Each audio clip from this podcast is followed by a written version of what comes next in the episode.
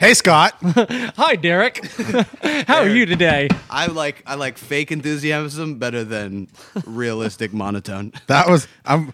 I was just about to do the goddamn intros, and you talked through it. You're what like- the fuck? Wah, wah, wah. Four one two go. Four one two Three mm. three one two three two. one. three two one go. Anyway, No, oh, no, two, one, oh.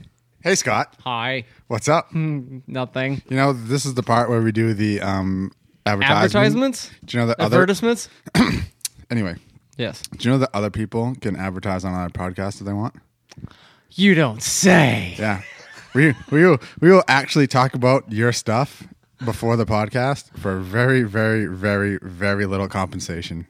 No, oh, that's just blowing my mind. So if how those, do, how if- do we do this? So if how do those people this? out there want us to talk about whatever they got going on before the podcast, they can look us up on social media. wow. Twitter, Yes. Instagram, Go on. and Facebook. Awesome. And if they go to our website, sharpironsociety.com, they can contact us directly through email. Boom. So if you have a business out there that is either local to New Hampshire or you sell shit on the internet, Internets. fire us up. Just like Port City we will be fired Jiu-Jitsu up does. about you. Right. Help us help you. That's what I'm talking about. Mm-hmm. This is the whole podcast is about. Listen to three or four or two idiots talk about Talk stuff. about nothing. Talk about stuff And that you- everything. talk about stuff you should be doing that we're not actually doing. but one thing that we are doing is training jiu-jitsu at Port City BJJ. What do you do there? uh, we do jujitsu on Monday, Tuesday, Wednesday, Thursday, Friday, Saturday, and Sunday. If you want, you can look the schedule up at portcitybjj.com. All the info is there. You can also send us an email and we'll answer any questions you have whatsoever. We're also located inside the Seacoast Sports Club at 8 Greenleaf Woods Drive in Portsmouth, New Hampshire. They have a lot of cool shit in there, like a turf field and showers and saunas and steam rooms and a hot tub and a pool and stuff you can lift if you want. Turf field has so much room for activities. Activities. Activities. so yeah, that's that's one of our sponsors that actually has not reached out to us. I just do it anyway. So, but if you want to be on this podcast and have us talk about your stuff, reach out to us. Hell yeah, you should. And if you have an interest in CrossFit, you want to try it out, you want to check it out, you should check out everproven.com, E evrprvn.com. Uh, we are a CrossFit gym in Dover, New Hampshire, um, located at 51 Washington Street in the Old Mills. Uh, you can reach us at 603-742-0822 um i already said the website. Uh, or you can do stone at evrprvn.com we have everything for you. You can just go right and do some crossfit. You can go do an intro Yeah. for free. You can do an on-ramp program which will take you from doing nothing and playing video games on your couch to being an ultimate badass and throwing down with the rest of the people. Or you can do privates. Everything Got it. Got it all. Got it all. I'm working on a muscle up. It's pretty fun. Yeah, you are. I seen you get one. Just one though. I'm probably the only person in history to get a muscle up once and then not be able to do it again. No, I've been trying to I've been trying to recreate magic ever since that moment. We'll get you there. But I never thought I could do a muscle up, and then I can't ever prove in CrossFit, and now I'm on my way to hopefully eventually doing muscle ups consistently. You can too. They're badass. They make you look magical. Was that a good enough uh, advertisement for you? All right, let's get this goddamn party started. Hell yeah.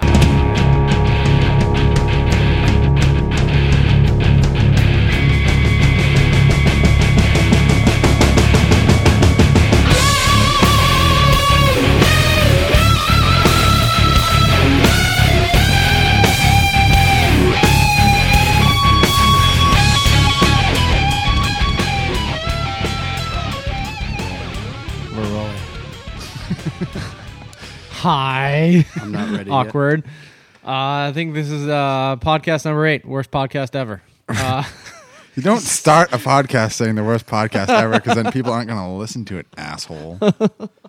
But find out at the end when we turn it around and make it the best podcast ever. The last five minutes is going to blow your mind. That voice is none other than Tactical Elliot Field. Tyrannosaurus. Pop socket. He's got a new nickname, Pop Socket, is what we're calling him. So if you know Elliot, call him Pop Socket from now on, please. So we're back. If you don't know what a pop socket is, you can Ask him afford because I still don't know what it is. He tried to explain it to me. I don't want to talk about it. Oh, we're back in the barn. Last week we were graciously hosted in Ridley's kitchen. house in the kitchen. in the kitchen. Well, So much warmer this last, week. last weekend it was 50 below out. Now it's 50 above. Well, Goddamn heat wave. to be honest, last week it was negative 11. I don't think we actually quite said that it was negative 11, but it was negative 11. Yeah. Uh, just so people have an idea if you're listening to us in California, like, oh, it can't be that cold. No, it's fucking negative 11. The condensation coming out of my mouth was freezing to my mustache and beard. I'm not even kidding. That's what was happening. It was terrible. It was fucking cold. I think I was talking to somebody that that that uh that week, and they were talking about being up north a little bit colder, and they were able to take uh, glassfuls of water and just throw them out in the air, and it was just like vaporizing, just turning into just ice Snow. right, right as it hit the air. Making it snow. Science. So is it true? I- Science, I- I- bro. Science, You bro. can, you can Google this. I don't know if it's true or not, but is it true that hot water freezes faster than cold? Yeah. It is. Yes. Well then, Process of sublimation, yo. what? The molecules are like moving faster, so they can find their spot to freeze easier. Boom. Snowflakes. Sublimation. Sublimation. I don't know what that means, but I thought sublimation is when you put art on a T-shirt and it didn't crack. Isn't that? no sub. Maybe another use of that. No, sublimation is when you put another subwoofer in your car, and it like makes and it makes your ears vibrate and makes your nose itchy from the subs. That's sublimation. It makes your nose itchy. Well, except for the nose issue part. Well, I Ron is like a master audio engineer, and he ha- didn't dispute that at all. So it's kind of funny. Yeah, because I'm right. Look it up. I'm not probably not gonna look it up. so Scott, fresh back from your modeling career in uh, Oh, New you had to Orleans. drop that like right off the bat. I really wanted to talk about that. Oh, I know Elliot. Oh, I know some other people on the internet wanted to talk about it too because apparently you're much better looking than Elliot. What? Can't deny it. You're better You got a better face. Everyone live on Facebook said that you're much better looking than Elliot. Oh, was just not this just now in our When we were live, yeah. oh, we were live. Oh, awesome! And by um I'll put that feather in my cap. by by everyone, I only mean one person, Yeah. and that was Matt. so what the Uh, fuck is New Orleans like? Oh man, it is. uh It's like it's weird. It's like one stop party. Uh, but at the same time, uh, there's people doing business. It, it's it's just I don't I don't even know how to put into words how weird that place is because the more you dig, the more you uh, you get into just all the the oddities of that place. Um, I mean, I was down there for uh, three four days uh, doing some some dumb things.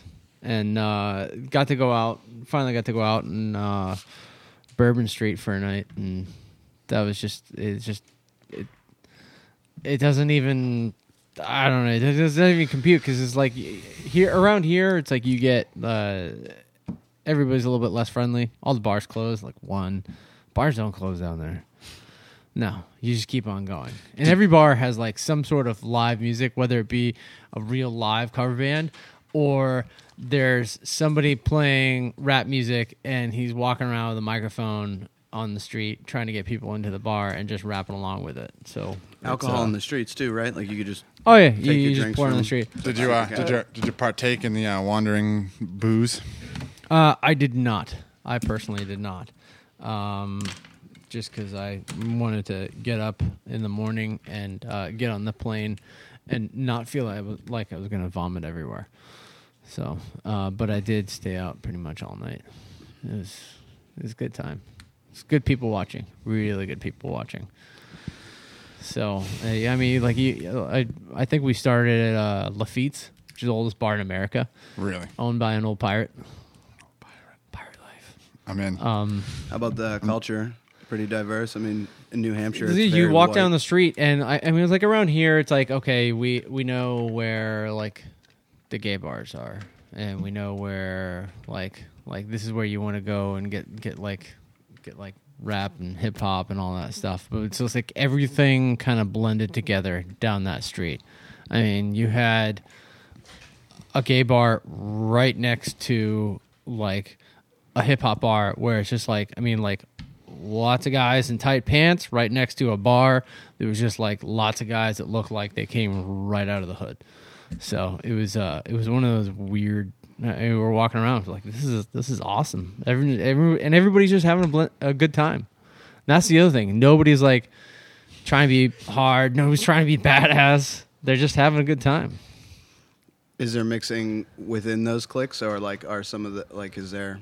Oh, yeah, I mean, like, everyone's, like- everyone that is in the hip hop is just kind of in their little space, and then everyone you goes down, or is it all just mixing and a, like a big party? It just seemed like everybody was mixing together. That's cool. um, and and it was a blast. I mean, we, my uh, my buddy and I, we were, we held up in this one bar where there is an incredible cover band. Like this girl's busting out. Um, I don't know if everybody knows this, but uh, a band called Paramore. Uh, the lead singer has this uh, pretty incredible vocal range, and this girl was busting out Paramore. Um, and then right after that, they're singing Salt and Pepper. Sorry, Peppa. Peppa. It's not. Pe- there's no pepper. Uh, Peppa. Um, although um, T. Elliot's girl can bust out salt and pepper I've- like I've seen Shoop. that. She just throws down shoop, and Shh. People look at me like, "Why didn't you tell us?" And I'm like, "I didn't even know. I didn't even know she went that hard on the song." But now everybody knows. So What was that? we were- What was the other song she said she was going to sing? I can't remember. I don't remember. Or- I forgot about Dre. Maybe that's another one that she likes to just slam dunk on everyone's face. Need to need to have a, uh, a whatever like a, a sing off. Her and um, who, who's the guy from Jurassic World? Uh, Guardians of the Galaxy. Come Chris, on, help. Chris Pratt. Or Chris Pratt, yeah. Yeah. He, d- I, I, have you seen the video of him doing? Uh, forgot about Dre. no. Oh yeah, he does like the Eminem voice and everything. What? Yeah, no, it's it's awesome. It's awesome. Uh, I'll make, I'll But he's note. also a professional actor here. Christy's just professional badass. you Yeah, know she's I mean? just she just she just just cr- has it. She doesn't even Yeah. practice. Talk about practice. um, but yeah, the food's amazing down there. Um, according to one bartender, we our goal was to talk to somebody in each bar we went to, um, uh, and get a good story out of every single person that that that we talked to. And one guy, uh, one guy was telling us about just the debauchery that happens down there. It's just like a party after party, and like they've got weird runs where everybody dresses up like they're uh, they're involved in the Bulls of Pamplona in Spain. If Anybody doesn't know about Run- the running, the of, running the of the bulls. bulls. So everybody dresses in white with red sashes and uh, gets chased by uh, animals that want to kill them. Good idea. Um, but instead of bulls, roller derby's really popular down there, like female roller derby. So what they have is everybody dresses up in white with red sashes, and the roller derby girls come out with crop whips and wiffle ball bats Oh my god. and chase them down the street. Perfect, good. I mean, that makes perfect sense. I mean, I, I- I don't see why I wouldn't. I think we need to start implementing these activities in the great state of New Hampshire somewhere. or down Central Ave in Dover. in there was, four uh, weeks of summer. There, Right. there was another one that was, uh, I think it was. Well, if you do it in Like winter, the- they the could wear Cupid ice run? skates instead of rollers. Way harder to run away. Get some crampons, we'd be all set. Oh man, I think everybody should just have the uh, the Rockwell race. Just in the middle of winter, everything gets snowed down. Everybody does a race and cross country skis and I'm in for that. cut off pants. Cut. Wait. There's some there there, there is some hardo that like cross country skis downtown Portsmouth. I see him. All, I used to see him all the time when I worked downtown. Although last year when we had a hundred million inches of snow in New Hampshire. I wore my snowshoes a lot of places. Walk That's my awesome. dog, the snowshoes. So that's what people think New England is. Yeah, That's what kind of- we kind we're, of- we're either of what it is. snowmobiling there or, or or wearing like snowshoes or something. Bit of cold. Bit of cold part was right. So I went to the chiropractor yesterday. I mean, no, was it yesterday? No, Friday. Got some X-rays in my back. How'd that go? Not great. Not great. you want to elaborate on that? So now, how I always talk about uh, that my body is morphing to jujitsu. My spine is as well, apparently. So my neck is really far forward, and my hips are really far forward. So like the S in my neck is really exaggerated. So you have tech, you have text neck. Yeah, pretty much, but it's but, it, but it's jujitsu neck from having my chin tucked to my head or, or my chin tucked to my chest. Yeah, I said that he hadn't seen hips like that since he worked on an Olympic gymnast, female Olympic gymnast. So you're going to the Olympics? Is that what you're saying?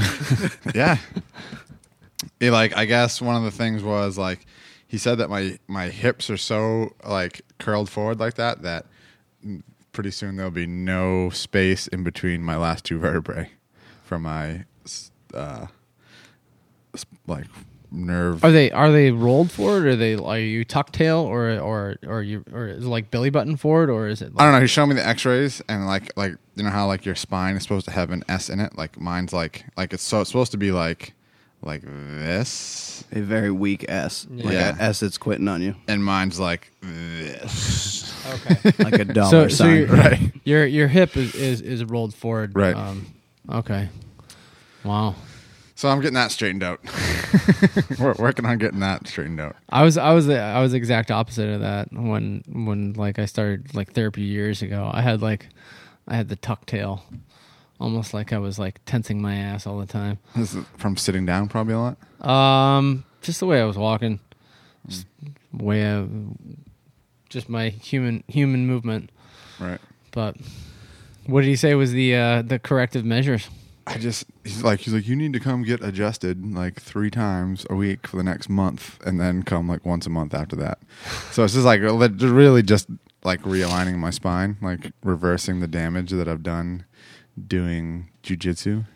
It's like one of those things I think about. Um, so I've been talking to you and Elliot and some other people at the CrossFit gym about like trying to come up with a strength and conditioning program to kind of help my jujitsu and kind of gear it towards that. But it's almost at the same time I don't want to do that so much. Like I have mixed emotions about it because I feel like lifting weights and not being in that jujitsu mode has done some good because it's kind of reversing that damage. You know, like I, I feel way better now than I did when I before I started CrossFit, just because I feel like it's adding some balance to my to my life. You know what I mean? Like I'm I'm getting some symmetry now. I was like when I went to um the first time I went and got a like real sports massage. the girl was like, um, "So you are really developed on the left side in the front, and really developed on the right side in the back, and not on the other sides." And I'm like, yeah, I do a lot of twisting in one direction, and I feel like uh, CrossFit. So you're not just- an ambi t- twister. what? You're not an ambi twister. You only Yeah. twist one s- to one side. Yes. Sorry, Zoolander joke. Crickets.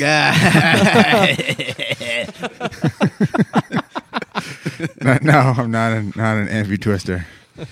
No, I only sweep and pass to one side apparently.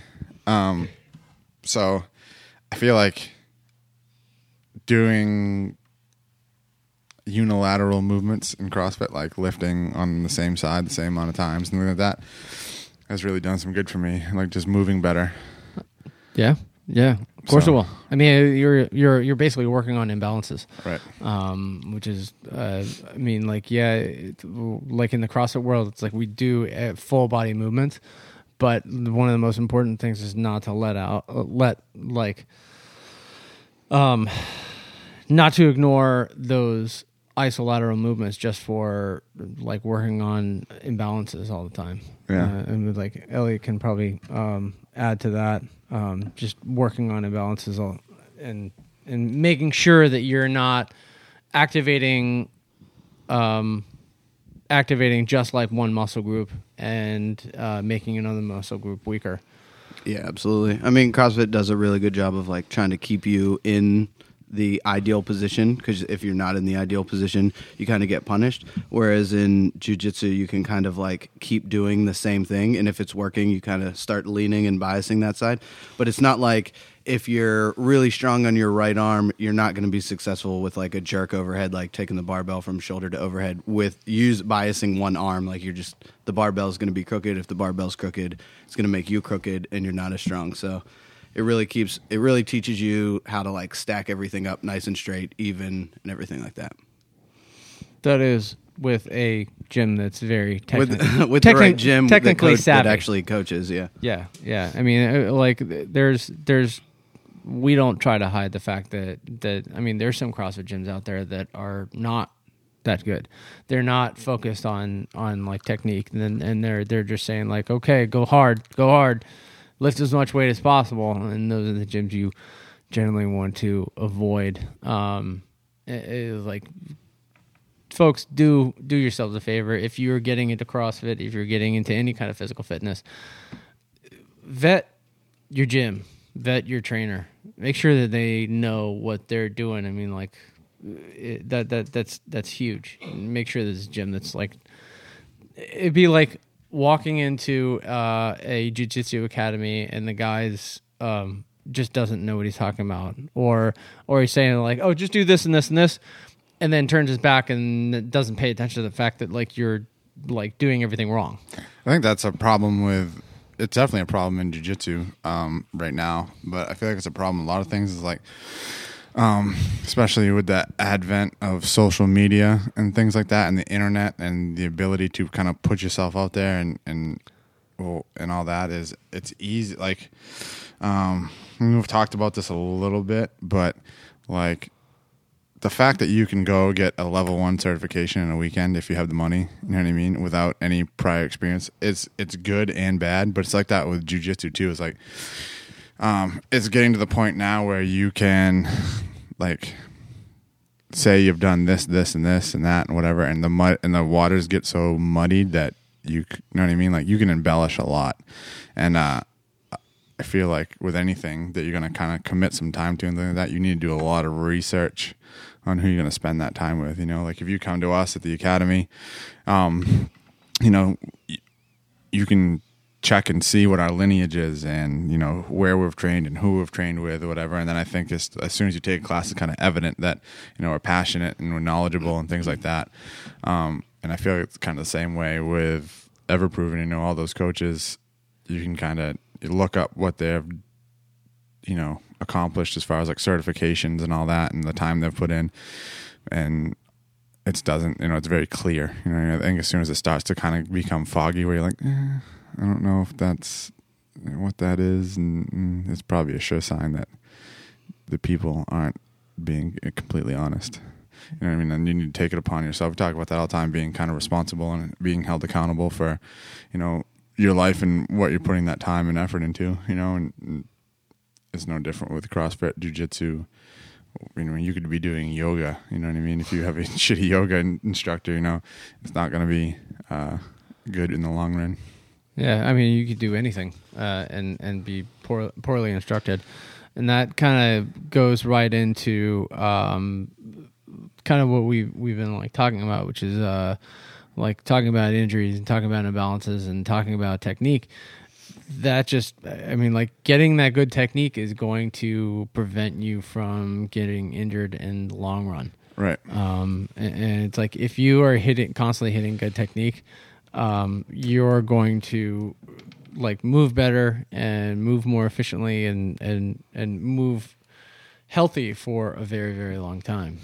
I have so as we're talking about this, like some things are popping into my mind about um, myself and kind of relating to other people as far as like I feel like um, I'm I'm pretty aware of my body at this point. You know, been essentially moving around and, and being active since I was, you know, a child.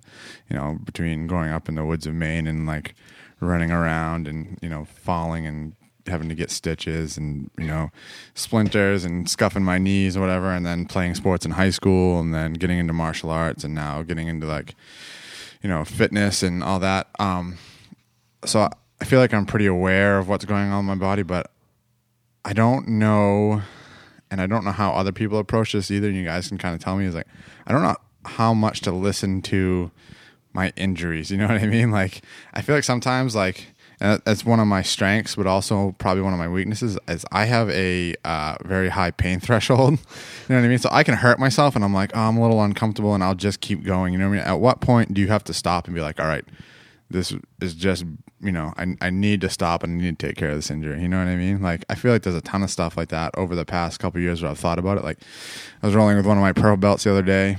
Or not even the other day. It was this is a while ago. Like probably four months ago. And i twisted my ankle. Like my foot got stuck and i went to go pull it out. And he moved real fast. And like i heard a pop in my ankle and everything. And it hurt real bad. So i took like a couple days off. But literally for the past four months my ankle has been sore. You know what i mean? Like but i'm like oh you know it, it's not so bad that I need to stop doing what I'm doing, but I'm like, like, there's that ankle again. You know, it's always in the back of my mind. Like, how much do you? When, when does it not pay to be a tough guy anymore? You know what I mean? Like, I, I don't know. I just feel like I, I deal with that like little aches and pains all the time. That it, it you know, it's just you got to put one away and pick up the next one and deal with them. You know.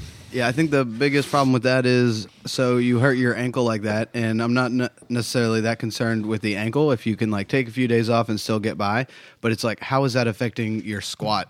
Are you biasing one side by an inch for the next four months? So then you're squatting with a little bit more pressure on on one knee or one hip, or your spine is taking a little bit more of a bend, or you're leaning, and then four months of that, and then you're like, oh, I you know I hurt my ankle, and I'm just like you get that snowball effect of injuries, and no one really sees that it's like, oh, it's because I hurt my ankle, I didn't let it fully recover, and then now I have this my shoulder's hurting and you didn't realize that your shoulder is now hurting because your your ankle was messed up and now your shoulder and ankle are affecting your spine and then you're like now my back hurts and I'm just getting old. And it's like you just had you should have just healed up that that ankle and rehabbed it.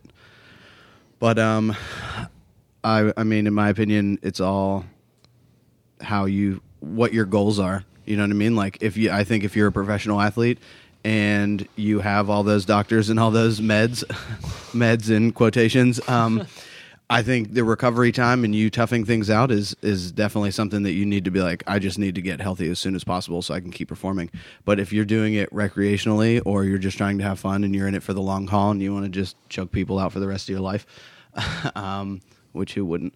Um, you gotta you just gotta let that stuff heal and we all go through those kind of injuries that you're like i could still do this but then eventually something else is going to break or that's just going to keep getting worse and worse and worse Yeah, I mean, that's that's absolutely true. It is like, I mean, to sum it up, like I've got shoulder pain because six months ago I messed up my ankle. it makes no sense, but our, our entire bodies are, are are connected, um, and, and and and like one thing will lead to another. Um, and and you're right. It's like, what?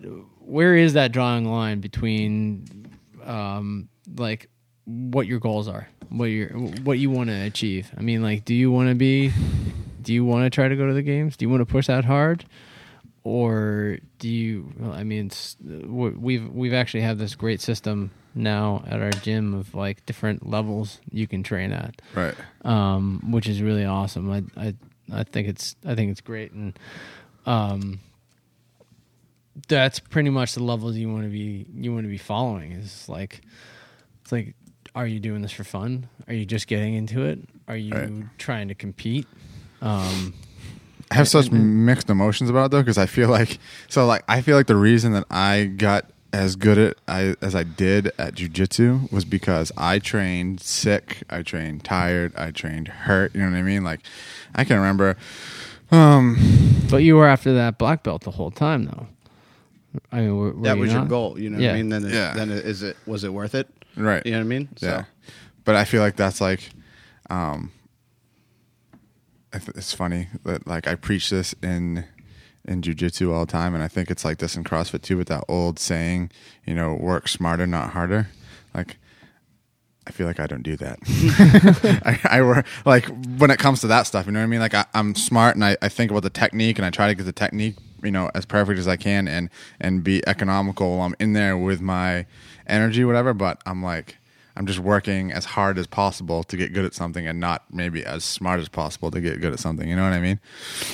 Like, you Well, know, you're one of the more driven people that I've ever met. So yeah. With some stuff, you know what I mean? Like, I definitely like. I, well, that's other deficiency too. We can talk about is I get so singularly focused on things. Like, it's funny. Um, so um, like for a while when I started CrossFit, I think I we talked about this a little bit. Is I started CrossFit because I think I feel like I needed to like. It was my.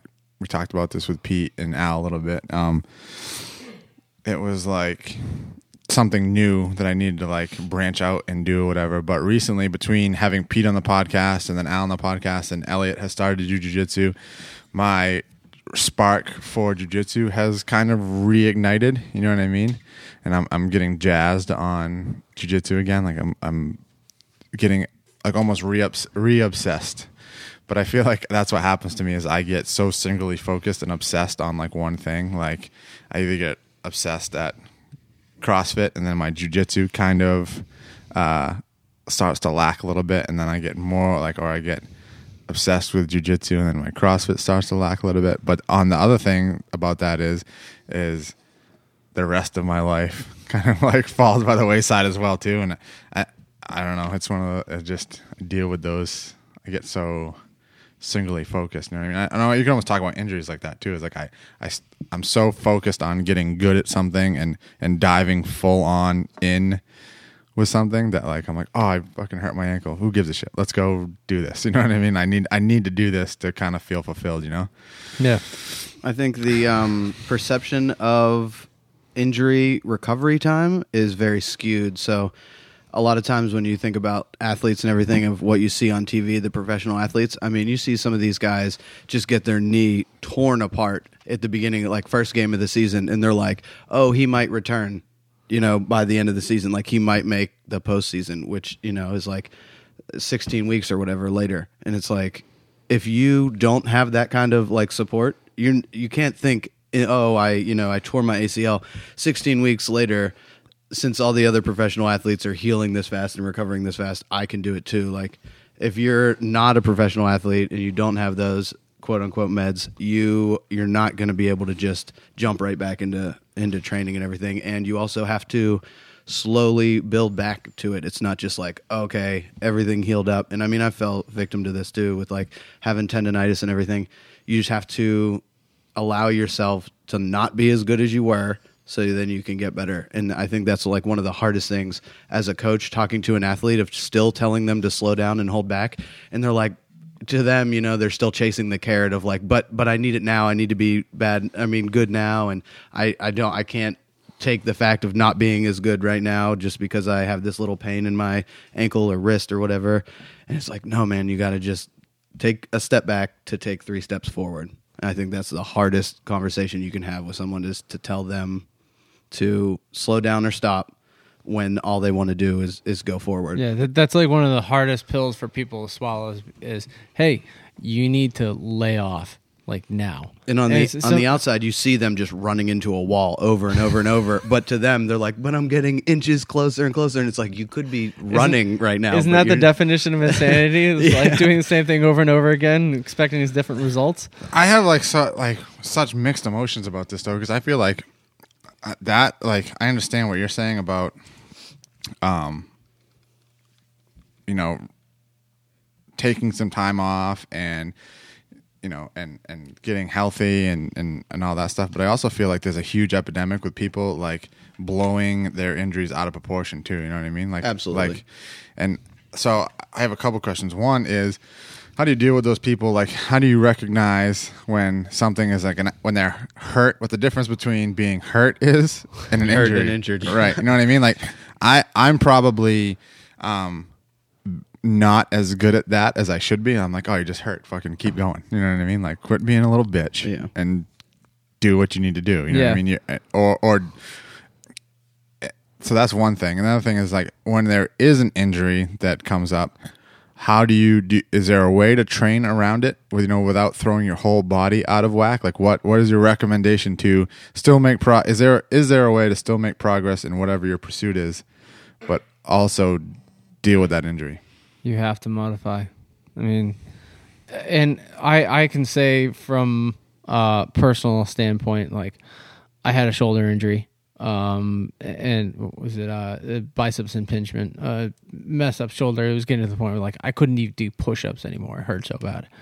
Um, like I could bust out like three push ups, and then it was just like agonizing pain. Uh, I went in, got the cortisone shot, and um, said like, well, as long as I'm not as long as I'm not like you know doing any anything that, that really hurts it that bad, like push ups or overhead presses, like I'll be fine. I'll be fine. So I turned it into like, well, if I'm just doing all pulling motions, I'm fine, right? Like I mean, it's like I'm not I'm not like aggravating that pain. So yeah, 425 sled pulls on a with with the with a rope. Um, yeah, it's not aggravating at all. Horseshit.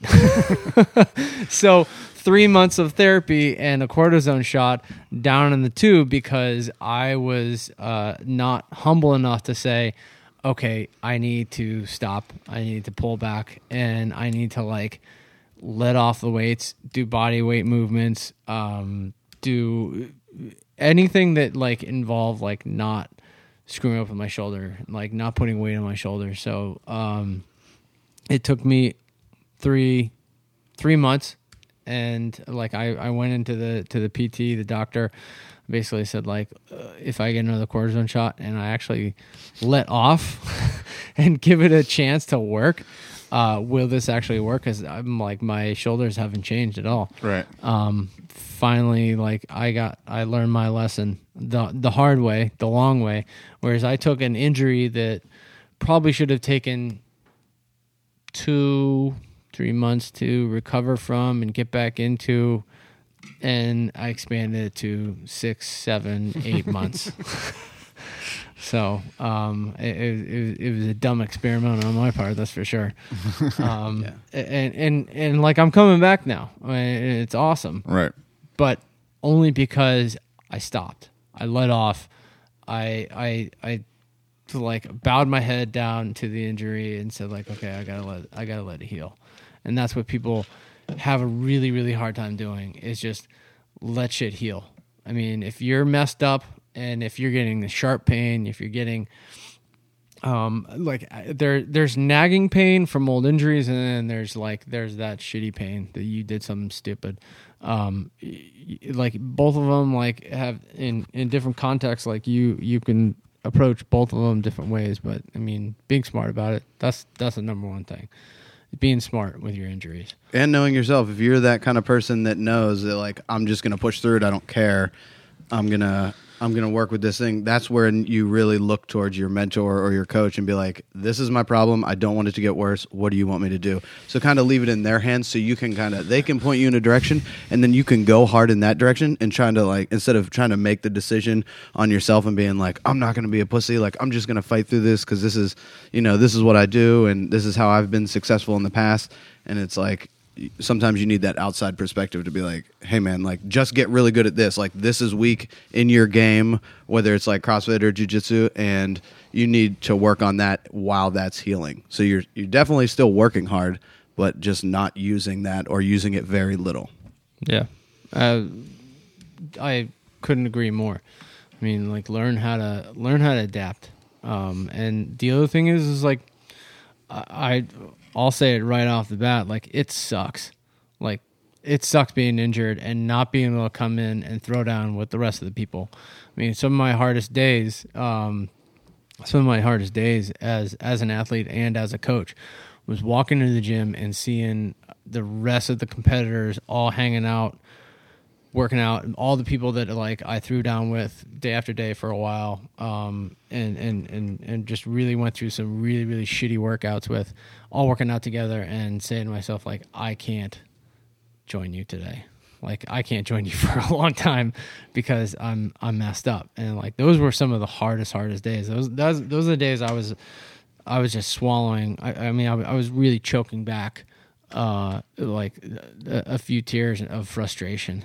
Um so it, like full disclosure like those those are bad days and I, I i came to like be in love with my headphones once i put the headphones in and put the hood up That's how you know Um, people are in bad shape when they come into a CrossFit gym when we're blasting music and they have headphones in. and they're like, you're like, uh, you're in a whole different world, buddy.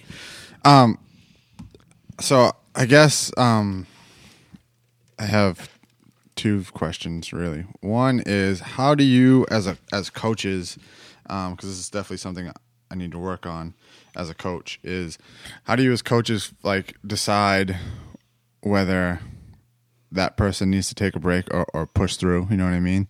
Um, is it just kind of reading and knowing your student, like? and things like that and, and being or athlete or whoever you're coaching and, and, and kind of going on their history of performance and, and things like that and history of injuries. And then also um, how do you so if you can't like so when scott hurt himself and was having a problem like one of the things i suggested was get obsessed with something else and get obsessed with coaching. You know what i mean? Um, is is that something that you guys implement or do you focus on just getting healthy yourself? You know what i mean? Like uh, is is getting healthy a focus or should you focus on something else? You know what i mean Well, for me personally, um, so I've have this pretty bad tendonitis in my knee, and it actually freed up a lot of time because if you can't squat and you're doing CrossFit, it really takes it. Like having a shoulder injury, you do a lot of stuff in you know back squatting and deadlifting for days or whatever. But when you have a knee injury, it cuts out a lot more stuff. So I can still do like upper body stuff, but it was really cutting into me again, really difficult. But then I started rolling with uh, Derek, and it definitely it didn't hurt my knee like the way that we were we were doing it and everything. And I think taking my focus off of like I need to just get back to be healthy. I need to, and just stressing, constantly stressing over what I need to do to recover so I can squat again. And then the moment my knee felt good, I would start squatting again, and then it would hurt. To me now, kind of changing my direction, and now I'm focusing more on jujitsu and just the recovery aspect of that, and learning new techniques. For my personality type, I kind of need to move directions of like focusing on something else or else I would still be going into the gym every day moping around and being pissed because I can't do a lift or anything without knee pain and I know I'm just digging that hole deeper and deeper. So for me personally, um, I need to change directions. To answer your other question, when we have new people that come in, or you could tell like the weekend warriors are like, "Hey, I'm just here to like stay healthy." If they have an injury, I say don't it's not even worth it. Like just completely avoid it. Like let's get that healthy. You're not here to like you know win competitions. You're here to just get strong. Um I would say the higher they up and the more competitive they are, depending on the injury or if it's like just nagging or bruised, um, you still need to go go hard that day. Like, I mean, if you just have like a little bit of um, a little bit of a pain, but when you warm up, it kind of goes away or whatever. Just spend some extra time on the cool down or whatever, trying to get that tissue right or whatever that position. But um, that that's pretty much it. Just like knowing your athlete, knowing what their goals are, and if you don't know, ask them. Be like, is this something that you're okay with having for the rest of your life? If you go really hard and continue to hurt yourself, like, is this like the be all for you, or is it something that you you're like, I want to be able to move and be functional, but not the elite for the rest of my life. I just want to move well my entire life. Yeah, I, I think it's it's uh it, it comes also down to being realistic with your goals. Um, I mean, if if you're gonna push and you're gonna and and you want to try to push through pain, like, are you are you asking yourself like, what are my chances of making CrossFit Games or, or or getting into getting into that realm of like like sponsorships and all this? Like, do do is there a realistic chance that I'm going to make this that pushing through this pain, pushing through this injury is worth it? I have so so many mixed emotions about this though because I feel like like at some point in your life you need to be unrealistic. You know what I mean? Yeah, well, yeah. If that's Like- your goal, then yeah, push through it. Like make what I mean? make it happen. Like what you did. You wanted a black belt. You got hurt, and you pushed through it, and you did it. Like that's and that was your goal. So yeah, definitely take those risks. Risk that injury because that is the goal. Don't just like be like, oh, I need to get healthy and like slosh around for 15 years trying to get your black belt. Like you went after and did it. So even hurt or not, yeah, I, I don't know. I, I still feel like you know, like say how you feel, man. Say what you need to say. I just feel like at some point in your life you got to be like, this is absolutely fucking crazy that I'm doing this, but I'm gonna fucking do it anyway. You know what I mean? Like you play it safe your whole fucking life. What? Nothing Yeah. ever came out of playing it safe. You know what I mean? And I feel like that's the same thing with like, um, with all right. So if you want to get in really good shape, you want to be in the best shape of your life. You want to be, you know, you want to squat 400 pounds. You want to deadlift 500. You know, you want to clean and jerk 300. You want to, you know, and it may be a long road to get there, or you want a black belt, or you want to go compete at the worlds, or you want to be a golden glove boxer, or you want to, you know, uh, make a run at the junior olympics in judo or whatever it is you know that might be completely out of the realm of possibility but if you don't have that really lofty goal like what are you working towards? You know what i mean? I feel like everyone that so the biggest thing that drives me fucking nuts is when people accept failure before they even started. That fucking drives me absolutely nuts. You know they're like and there are some people that like I don't, I don't even know if should be talking about this right now but like Let's do it. there's nothing worse than me than someone who looks at or it's not i mean i'm over i'm over dramatizing this a little bit but i when people look at the other scores on the whiteboard and be like oh are people actually finishing this workout like like and they accept that they're, they're not going to finish the workout in the time cap like i'm like no like try your hardest you're more way more capable than you think you are if you look at those times and be like oh this is the slowest time i just got to do it this fast We had an issue with that with uh, programming. Uh, certain people were asking to extend the time cap because they're like, "Well, I'm not going to be able to get it done. So can we just have the clock running so when I finish, I know what time it was?" And the the answer to that is no. Uh, if the time cap is 10 minutes, you need to work your ass off to get that workout Right. complete. If you don't, then you you didn't have it that day. But if we say, "Okay, we'll extend the time cap to 15," then people are going to pace that workout out to a 15 minute time cap and be like i'm not going to go hard where it's like no you need to you need to claw and tooth and nail as hard as you can to get to that um that 10 minute time cap and if you don't make it you're still successful because you're on the floor like right you feeling try like shit tr- like i think that there's uh, a a uh, a uh, and oh and then another thing too is like if you ex- so you extend that so if it, it was uh originally a 10 minute time cap or whatever and then you extend it to 15 how long is it before people are like can you uh, extend this time cap to 20 and then 'Cause I don't wanna run that hard on the right. runs. and then where does it stop you know what i mean like and then i think the other thing is like uh it kind of goes it's counterintuitive to what I was just talking about, but I feel like there's a um, misconception about failure in society right now. You know what I mean? Like failure is like this the end all be all like you know this this thing where like oh I can I can never fail I can never fail you know what I mean and I think that that is one of those things where no you should be failing all the time if you're not failing more times than you succeed you're not trying to do enough stuff you know what I mean or you're not trying hard enough things you're just Right. living in your comfort zone Right.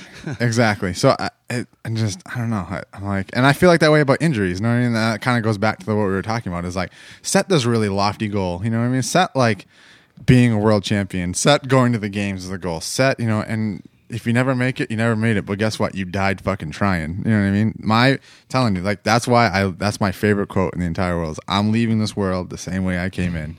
Kicking and screaming with someone else's blood on me, because I'm I'm literally I'll fight to the bitter fucking end to just to, to get the things that I'm focused on done. You know what I mean? Like that's my passion. That's what I'm gonna go for. You know what I mean? I mean, don't don't get me wrong. I'm not trying to tell it like have anybody be, be like, well, I'm I'm I'm not going to go to the game, so I'm just not going to really try any any harder uh, than than just like being like the lowest level of of, of CrossFit. But it, it's one of those things where just like being realistic. I mean, like yeah, you go hard every time. Like you should be going hard every time, but don't push yourself to the point where like you're gonna seriously fuck yourself up like badly trying to do that. You know what I mean? Yeah. I mean, if you're if you're if you're a dude and you're 110 pounds with knock knees and a club foot, um, Yeah, like I mean, you there, there's chances there's chances you you might not make it to the games. Um, so I- I mean, like, do what you can within your realm and push hard, push past, push past your realm a little bit, but also be realistic with your goals. So do, I, I guess a better thing would be maybe set a realistic short term goal and then have a really lofty long term goal. yeah, Would that make Hell sense? yeah. You know Yeah, what I mean? absolutely.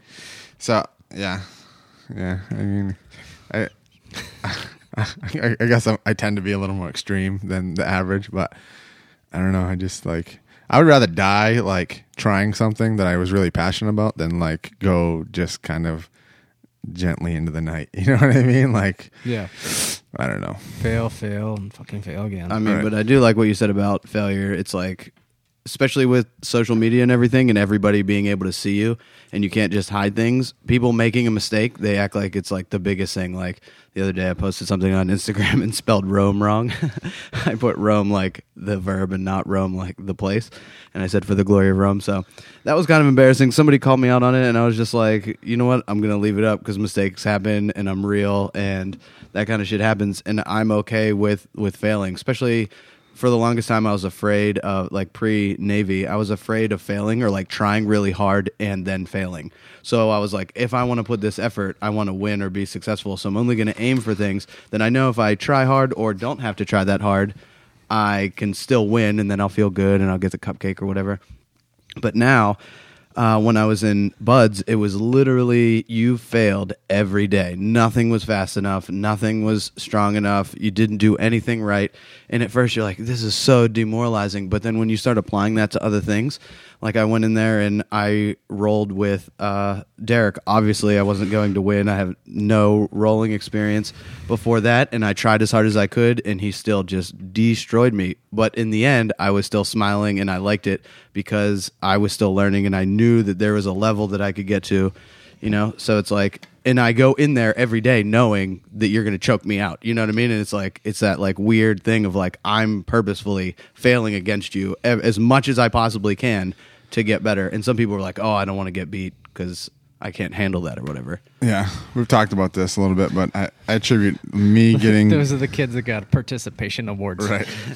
But I I attribute me getting good at cro- at uh, jujitsu, like, and it's one of the things where I try to recreate it in CrossFit because it was successful in jujitsu, and I mean, it, I think it's working a little bit, but um, was like one was like what we're talking about. I trained all the time, sick, hurt, injured. When there was people doing fun stuff, you know, I was like, no, fuck this. I'm going to train.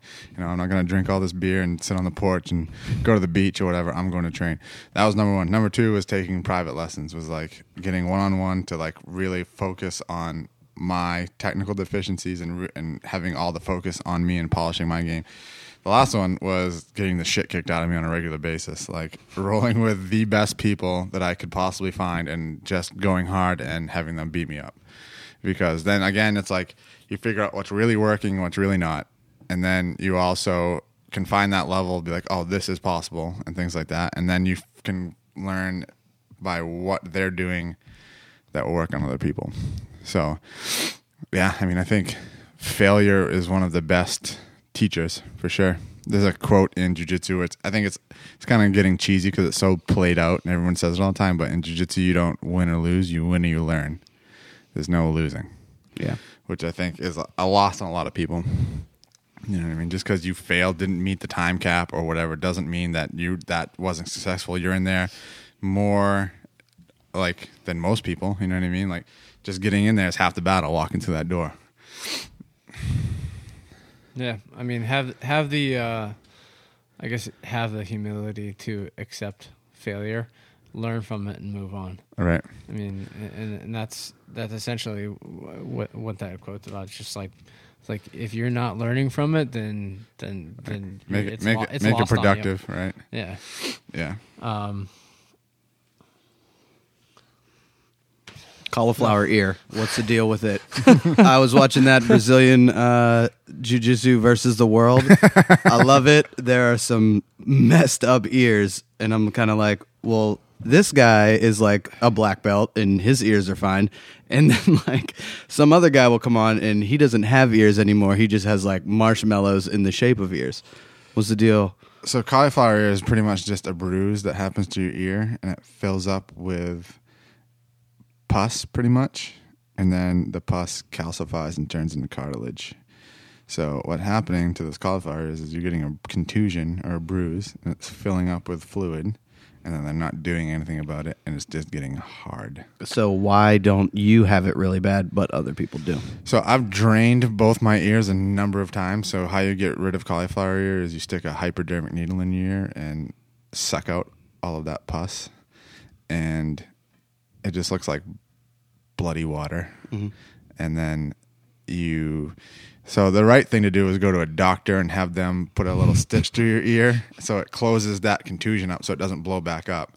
But what I do is just stick some tape on it and continue to roll.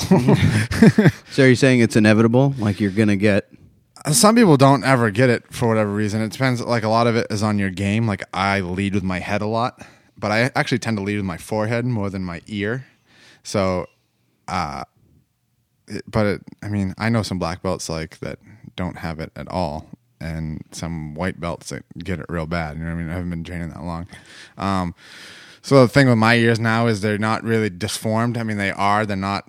They don't look like everybody else's ears, but they're not big and thick. But they're super hard. Like I can't bend my ears in half. Like they just stand straight up and like won't. Like when I get a haircut, the the barber's like. I don't know. What, I don't know what to do with your, your ear here. It won't fold down. Um, yeah, so it's kind of ine- inevitable. You know, I think everyone in their jiu-jitsu career gets it at least once if you train long enough. Um, it sucks real bad. It hurts. It, like you can't even put your head on a pillow. Talking on the phone's terrible. I guess I can't do jujitsu. Of course It'll- not. It'll ruin Yeah. my modeling career. true. That's right. what about street fights? You've been doing jujitsu for like eight plus years. Have you been in any street fights since you've been doing jujitsu? No, No Haven't- fights? No fights since I started jiu-jitsu, and I think that's all attributed to the fact that when people want to fight and you say sure, they don't want to fight anymore. I don't know. Because that that has happened to me a couple of times actually, where people like they say something stupid like, "You want to go outside?" and I'm like, "Let's do this." And they're like, wait a second. right. That's not the reaction I was trying to get out of you. Not to mention, I feel like um, it takes, especially with jujitsu now, it takes a whole lot for me to get fired up at somebody. Like I, like you'd physically have to put your hands on me before I would like freak out on you and make you pay for it. Yeah. So like before it gets to that point, I'm just like, all right, I guess we're we're having this conversation. You know what I mean? But and I also think like people that who are interested in doing that type of thing, it's kind of like a dog. They can f- they can sense the fear on you. You know what I mean? So if you're stuttering and you're kind of trembling and you're starting to sweat, you know that they're like, oh, like I got this guy. I can you know I mm-hmm. can fuck with him a little bit. But if they start to like get all posture and start peacocking or whatever, and I'm just like. Very calm still. Right. I'm like, all right. Like been here a million times before. Like Yeah. whatever. They tend to not you know, they, they, they start second guessing what's going on. Not to mention you can drop like a couple lines on them that like if you say it with confidence will just kind of diffuses the whole situation. You know what I mean? Like one of the best ones that I've stolen over the years when someone gets all amped up, you can say, I know your emotions right now are telling you you know how to fight, but I'm about to prove otherwise. and that usually they they like it's enough long enough where they have to stop and think about it that it that, like you know what I mean they're like fuck? uh, all right see you later So with with uh CrossFit, it has like certain injuries, like knees, hips, shoulders, all that stuff. Um, and and it's uh whether it be doing something stupid or moving uh moving without technique. What kind of uh what kind of injuries can you find in jujitsu? Or like typical injuries. uh, so I think you're not gonna want to hear this really at all to be honest with you but back and neck injuries are huge in jiu-jitsu only because it's not the the um that's kind of like what my issue is right now it's not the um like the sudden like you're running and you plant wrong and you blow your knee out or something like that. It's the constant grinding away at something. You know what I mean? Like I, for me personally, until we, I started doing CrossFit and kind of having these conversations, I didn't know, wasn't aware that over time my body had started to adapt to these movements that I was doing all the time because it's it's such a slow process, you know. Like, you know, I do jujitsu two hours a day, six days a week. You know what I mean? So it's not like it's like I can pinpoint this one sudden incident where I was like, oh, I was jogging down the road and stepped in a pothole and blew my knee out, or I was, you know, lifting this weight and threw my back out. It's this one thing where like, oh, I've been grinding away at this for nine years. This is the result of it. You know what I mean? Yeah. and that's the the conversation that like um i mean kind of the moral like if someone like when so my guys when we do jujitsu like one of the things i've been preaching now is like take care of your body you know i mean if you feel like you're doing and you are doing something really good at jujitsu you know coming to jujitsu and being active you're moving around and and all that and you know you're doing more than the majority of the population you know um but at the same time you can't ignore the fact that you are using your body and you need to take care of it. You know what I mean? So like I preach to my guys like go it sounds fucking ridiculous. It's one of those things until I started getting them, I'm like, I'm not doing that. I'm like but go get a deep tissue massage. Loosen up those muscles, you know, and, and let someone get in there and, and work those out. You know, go to the chiropractor, get readjusted, you know, and things like that. Do the, you know, uh, uh, an ounce of prevention is way better than 10 pounds of cure. You know what I mean? And that's, that's how I'm kind of preaching to my guys now, you know, is, you know, you're using your body, take care of it. You know, and I think that's one thing that I didn't do. I was like, so same thing that we talked about. I was so singularly focused on getting good at jujitsu. I was like, why would I go to the pri- chiropractor when I can just go to jujitsu? You know what I mean? And now it's like I'm like, you know, really take care of your body. Get in there and and, and you know look yeah, at those. I, I couldn't agree more because not only are you i- is your uh, massage therapist or massage terrorist, as my chiropractor likes to say it. Um, not only are they finding um, are, are they are they like working you and, and, and getting you into better shape, but they're also digging in there and they're finding stuff. Right. I mean, like, how are you supposed to know that you had this this imbalance in your back until the uh, our uh, we we share the same um same massage therapist? Uh, How how were you to know that you had this imbalance until she got into you and were like, dude, your your right side's way more developed than than, than your left. Right. I mean, like she was she was digging in my hips and and found on on, on my right side I was I, I was really tight. I was really tight in my my my quads, and I was like, oh well, I mean, like that. Like I, I apparently I'm like using my right quad a little bit more, and she digs into my left hip and she's like, oh, you're way looser over here, and then gets into this spot where I'm like, holy shit, Right. that hurts, Right. that hurts, and it was like, well that explains why your right side is way tighter than your left side because you've got this um you just you- you're all bunged up on your left side because of So- your shoulder. because my shoulder. so, um, I have this serious imbalance. So I'm I'm using my right leg way more than my left leg than when I'm squatting. So not only are they helping you heal, but they're also uh, like showing you what's wrong with your body. And More at that point, coffee has arrived. it. Yep. Yep. Oh. what? Derek's sitting up straight now, like, mm. Um, so that that's awesome that you're recommending that to uh, all your guys. Yeah. that's huge. I mean, I, I think It really I is huge.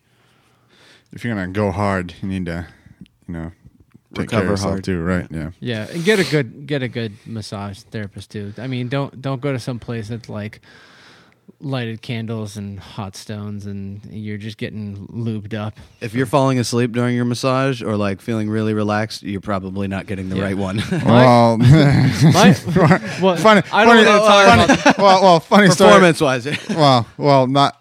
I mean, our massage therapist gets mad because I fall asleep during her massage. That's because you're inhuman. oh yeah. Oh, yeah, my really, uh, she, yeah, my pain tolerance is pretty high. Like, uh, she was working on my hamstrings on Thursday, and I pulled an Elliot and woke myself up snoring. Just a little. Yeah. she was like, Were you sleeping? I was like, oh yeah, no, I just drool out of my mouth every once in a while just to keep everything. yeah. you got you guys have it made. I mean, she's she's literally like there's there's been times she's standing on my coffee table with an elbow in my back and it just just grinding away, grinding away at uh at knots in my back, and it's it's awful. It's like some of the worst pain. Uh, like I, I mean, like last time, last time she uh, she worked on me, like I actually shouted. The, the time she got into my hips, like I shouted in pain. Never done that before. Like I, I have a high tol- pain tolerance as well, and and I literally shouted in pain. Oh yeah, was- she it was tapped me out on my. Uh, she was doing forearm massage, and it was like real tough. And I started like sweating, and I was trying to do my breathing exercises, and I was like, I can handle this. I can. And then I tapped out. I was like, I can't. I can't do that anymore. I, I'm. Let's go to the other side or something. I just. I could. I, fucking I, handle it. I never ever stop her. I'm like, just fucking do it. Like I'll fucking just bite my fucking tongue and, and just get into I was it. doing that. It didn't work. Ugh, I, f- I- no way, man. I'm fucking. I I'll, pay, I'll pay for so that pain. Oh, thanks for making me feel like a little bitch again. I guess. Well, the best the best part is she can inflict some serious pain on you, but she's probably weighs about like 115, 120 pounds. Maybe. Yeah. Maybe. That's those sharp little elbows. That's I what it know. is. It's not fucking the weight behind it. It's like a stabbing fucking pain. Death grip hands, just Oh, that- crushing bones. The best is is is apparently I clench my jaw a lot. Oh, she did that to I, I me don't, too. I don't grind my teeth or anything like that, but I'm definitely clenching. Um, I- apparently, like I'm a very terse person. yeah, you Um, are. But did she did she do like the your the size of your temples down into your jaw? Yes. God, it's hard. It's like getting your face into a vice clamp. Yeah. It's not fun. There it is. Coffee, Coffee. coffee. Thank you, sir. Thank you. So I've become fascinating, fascinated with something new. Oh, you're fascinating. I am fascinating. You are fascinating dark, dark, and and fabulous. The darkness. So I'm I'm a anyway. We're to kill the vibe, man. We're to kill the vibe. Four dudes sitting around a bar and you're talking like that. So you're saying I'll make some more of that. You guys want. you'll fascinated by So, uh, as you all know, I'm a huge Instagram user, and I go down the Instagram rabbit hole on the daily. And I have a couple favorite Instagram pages. I'm gonna I'm gonna list my favorite Instagram pages, and then this last one is gonna go to the story. All right. So the first, my first favorite Instagram page is Hoods versus Woods. You need to check it out. what's what's that about? So you know, Pete's instructor Jared. Yeah. You don't know him, but you know of him, Jared Weiner. And his brother do this Instagram page where they're just like pictures of either in the hood or in, or the, in wood. the woods. And they're, but they're really artsy. I'll show you it. My mind just exploded. So that's one. I really, I really like that one. The next one is, uh, do you know who Fo- Foster Huntington is? No. Uh, so he lives in a fucking treehouse in Oregon. It's pretty awesome. Is his name Foster? And Yes. does he hunt? No, his last Oh, name is Huntington. But his his Instagram page is Foster Hunting.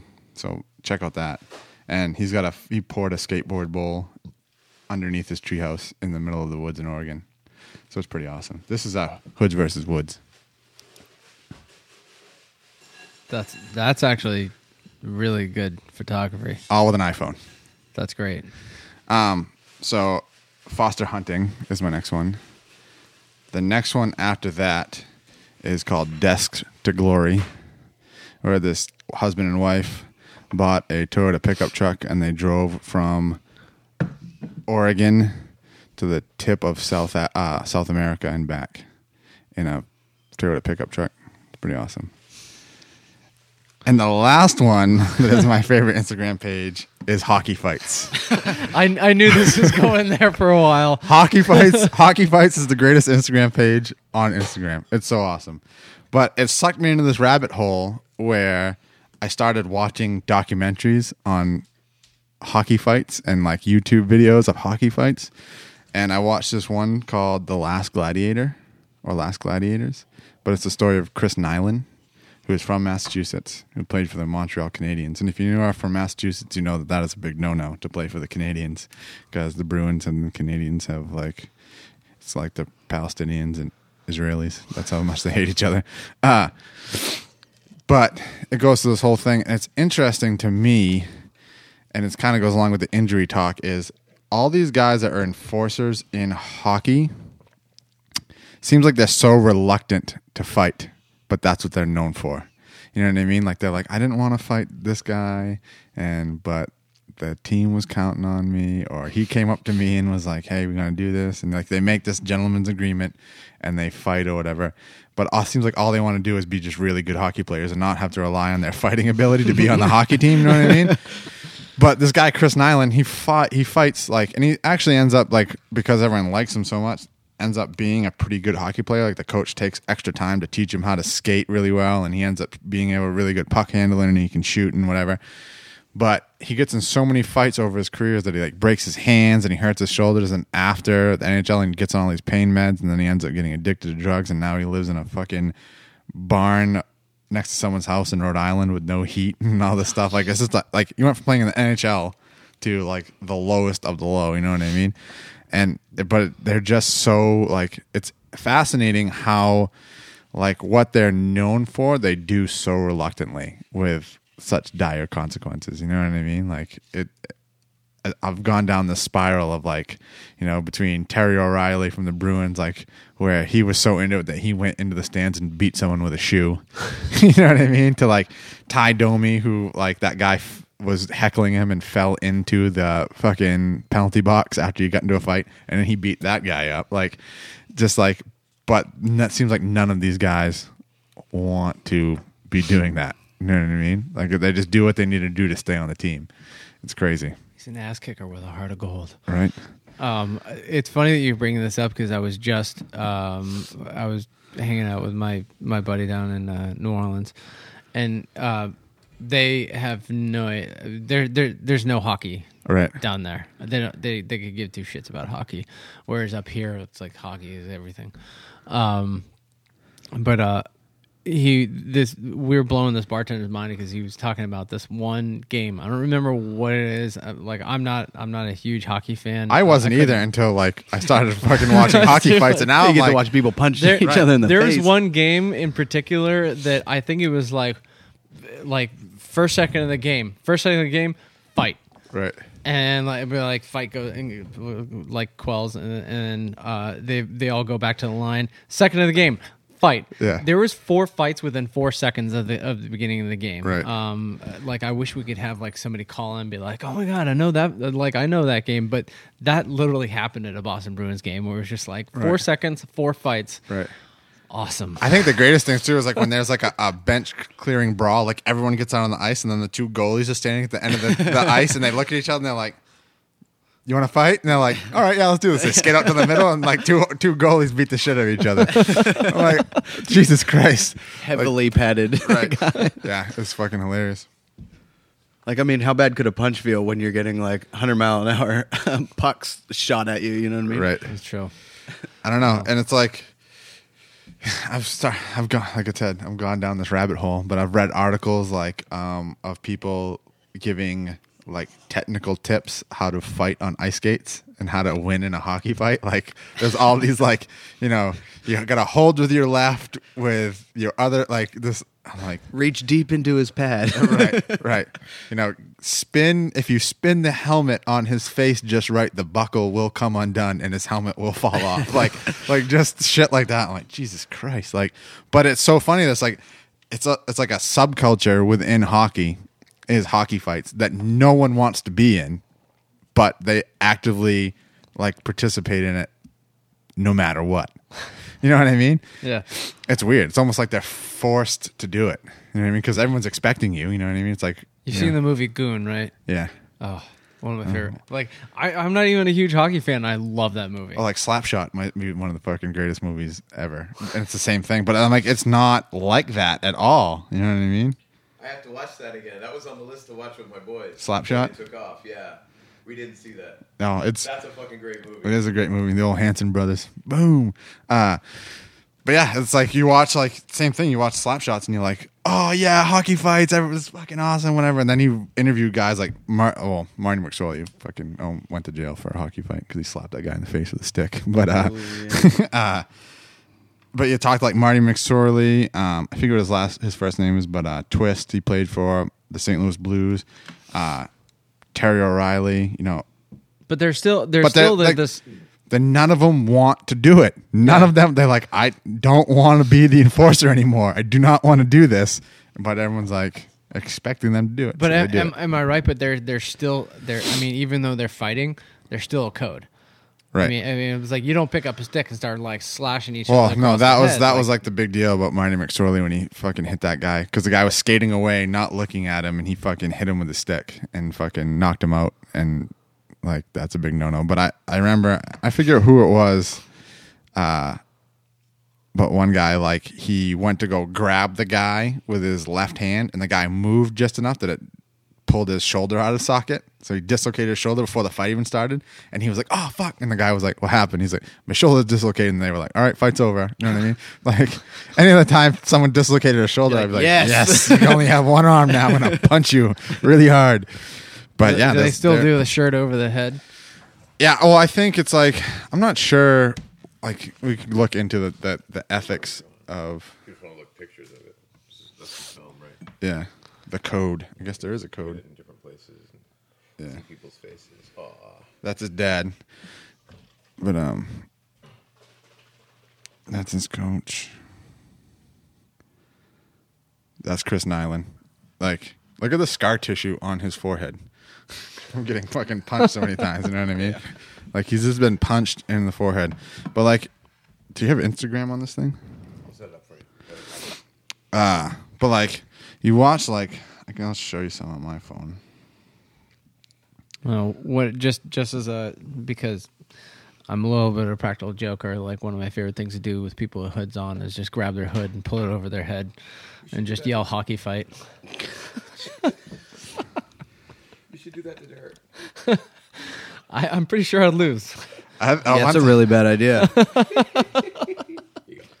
that's uh, the epitome of that thing where you're like, I think this is a good idea and it'll probably work. And then, like, when I'm rolling with Derek, I'm like, all right, I know what I'm going to do. Because, you know, you watch some YouTube videos of like jujitsu and they're like, explaining to you just. you need to do is watch a couple of YouTube videos. Yeah, I know. Well, you know, you just gotta, like- down. You're all set. So I was like, maybe I can like surprise him with something, right? So I'm like, you know, and I, I was like thinking about it and, you know, doing my thing. And I was like, all right, well, I know I'm strong and, and fast enough to maybe pull this off. And you think about it. And then, and then you go for like the one thing and it just not even close. And you're just upside down being choked by your own kidney somehow. dude's a dude's a fucking encyclopedia. Yeah. That's number one. Yeah. But number two, you have to think that way though. You got to go in and go, here we go. You can't be like, every time I move, he's gonna kill me because they Yeah. won't do anything, right? yeah. Like secretly, I'm trying to like actually beat him eventually, but you know, yeah. Everyone is. And he's like, "That's never gonna happen," and I'm like, no, don't "But listen, it might." Don't listen to that shit. Well, well, he says it's never gonna happen, but I'm still like, "But it might. That's It right. might." That's how you do it. Hockey, hockey What, fights. What are you showing him a picture of? Hockey uh, fights. of of Zdeno Chara, who might be the biggest guy in the NHL, just beating the shit out of people. If you have like fear of missing out, we're just watching two guys hold each other by the collar, punching each other in the face, going around in circles. Yeah, uh, just uh, look it up whenever you have a chance. Yeah, so If, if so you're check out- listening to this, pause the podcast for two seconds, go on to Hockey Fights on Instagram, check it out a little bit, and come back to it. and you, you'll see exactly what yeah, we're talking you'll about. you'll gain some appreciation.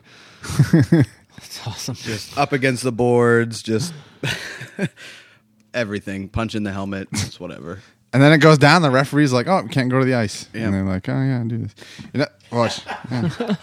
And then I guess all the jujitsu guys are like, "Oh, come on, that's when it was gonna get good." well, um, another one of our like, have you ever heard uh,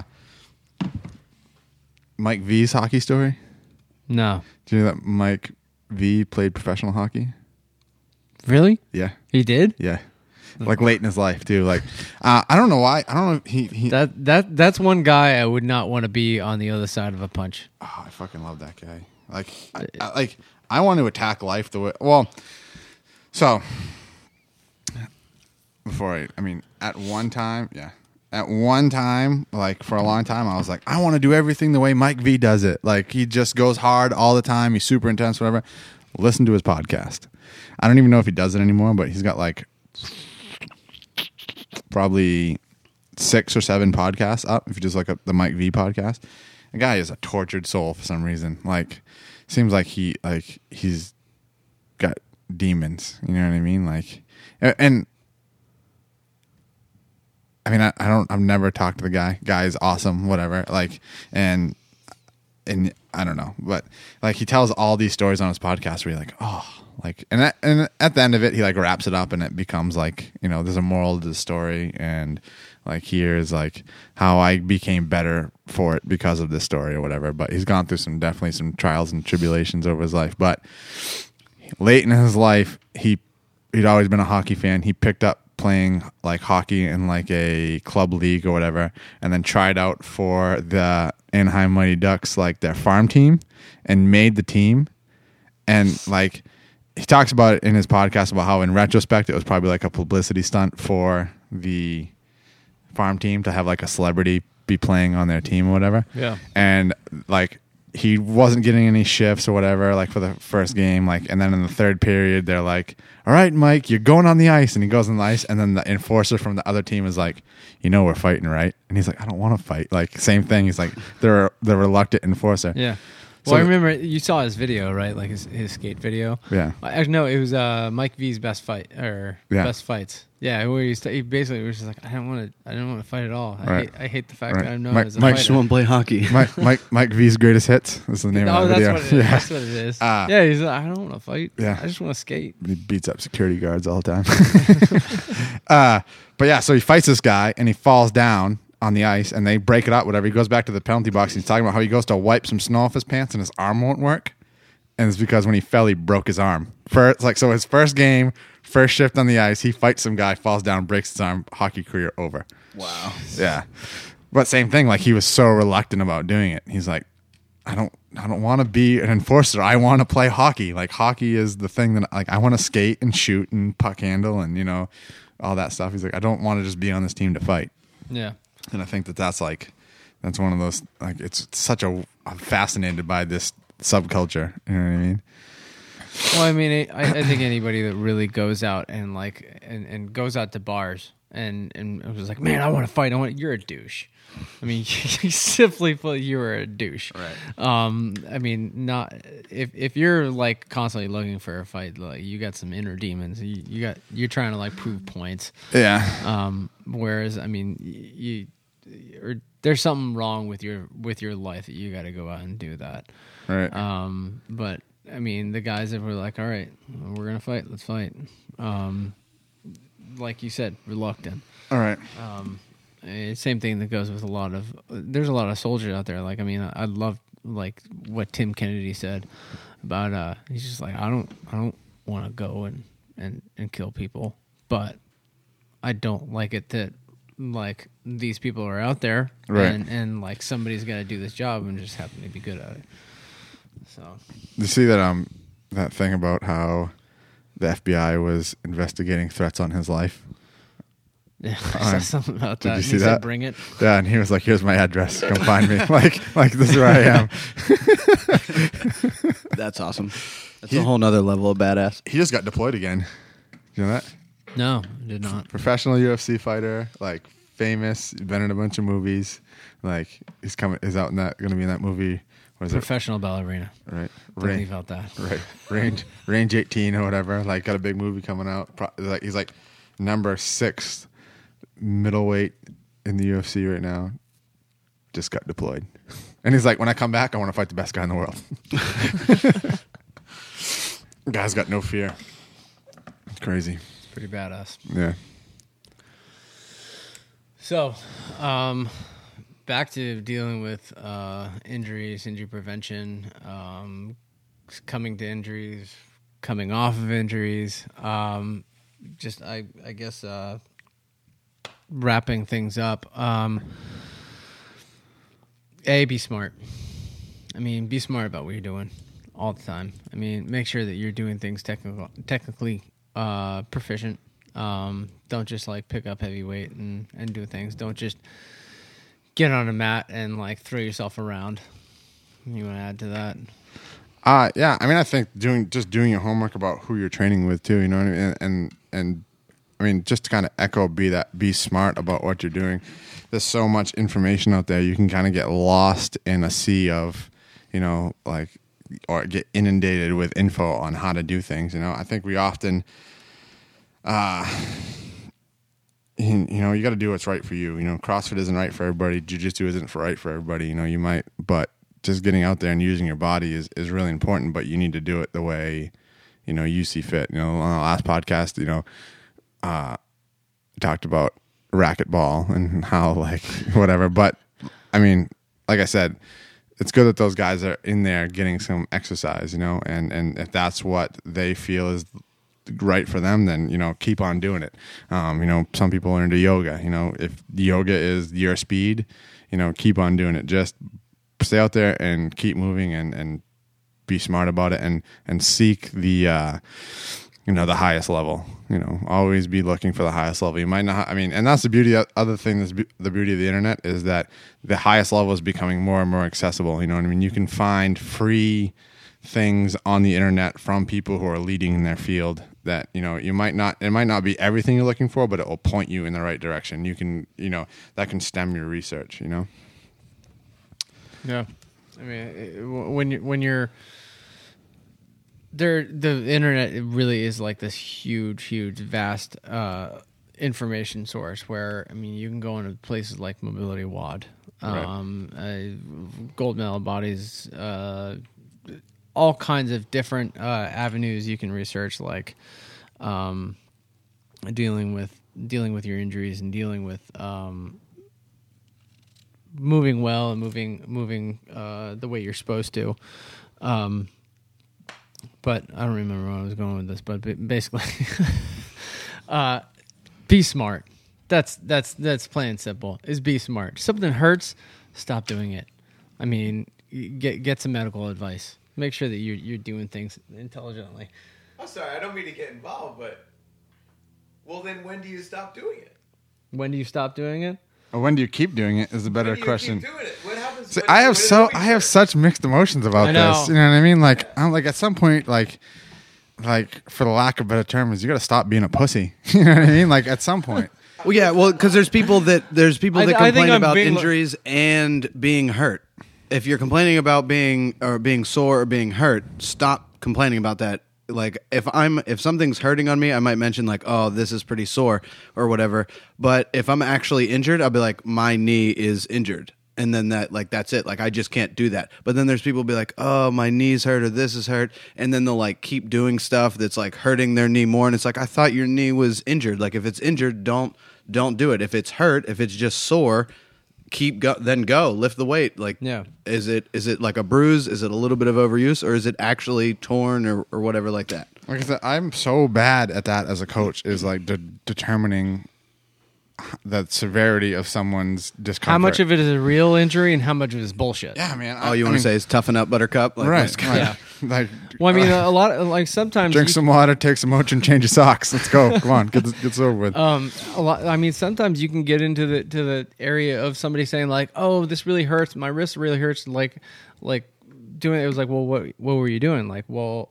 I was doing this. I was like, "Well, show me how you how you were getting into that position." I was like, "Well, you're moving correctly."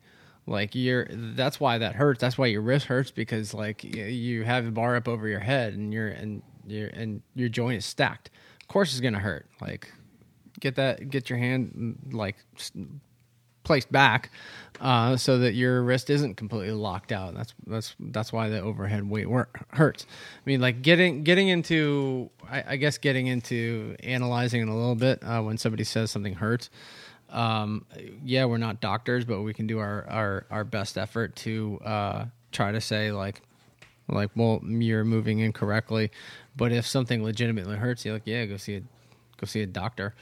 Um, That's why I, I say, never made That's why I say be smart. I mean, if it's really really bad, maybe you should get some. I never advice. made great gains um, until I started like just pushing through pain Right. and just dealing with dealing Oh, with sure. injuries and everything like that. Like when I stayed in my comfort zone when I was exercising and lifting, I made gains. You can get better, but when I really started to get to a higher level, it was I started ignoring things. But you can only ignore things to a certain point, obviously. But yeah, you need to toughen up, Buttercup. Yeah, I mean, I we, we could talk about this for hours, and, and there's no, I feel like there's no uh, like we won't get anywhere with it. You know what I mean? Like I don't know. I have not a clue what the fucking answer is. But this is what doctors go through every day because they see hundreds of people every day. Like this hurts, and you're like, and you don't know them. This is like your first ten minute conversation. Be like, do I just give them pain meds? Like, what are they trying to get from me? Are they Right. just trying to get drugs? Like, right, but I mean, I'm like, I don't know. I'm just like, just fucking show up and get like, I don't know. I don't. know. It's No, I, I I see what you're wrestling with. yeah. Um, I guess I'm being like a little little bit of a bigger voice of reason, where it's just like if you if you pay attention to your body. Oh, believe me, know I, I am not the voice of reason you want to be listening to. I'm- shut the hell up and keep do, keep going. Is, well, is, uh, and that's the other you're thing at. too is like, um, so we, so we talked about this a little bit, um, on this podcast already, um, with the cauliflower thing, and you know, uh, our, our friend Pete that was on the podcast was in this video, but in that Jiu-Jitsu versus the world video, I don't know how much you watched it, but did you see that guy John Danaher, the he, bald guy, like was his ears like really, really puffy? I don't know if he's got a real cauliflower No. ear, but I stopped. Like, there was a guy that just had. He didn't even have ears. He just had like sausage patties on the side of his head. I don't I don't know if John Danaher has cauliflower ear much. Um, but he so get into his backstory or whatever, but he never he's probably one of the most famous jujitsu coaches in the world, like the most sought after. He's probably one of the best jujitsu coaches in the world. Guy's unbelievable. Um, you know, he, he's a he's a real jujitsu scientist, but he's he's one of those people like I'm really astounded by the fact that he has never competed in jiu-jitsu in his whole life but he's still yet one of the most famous jiu-jitsu instructors in the world. But the reason he's never competed is because when he was born he's got a deformed knee. Like not to the point where you look at it because i've trained with him and that it's not that big of a deal. Like you don't like oh my god you got a fucked up knee. Like there's just something inside where it doesn't work right.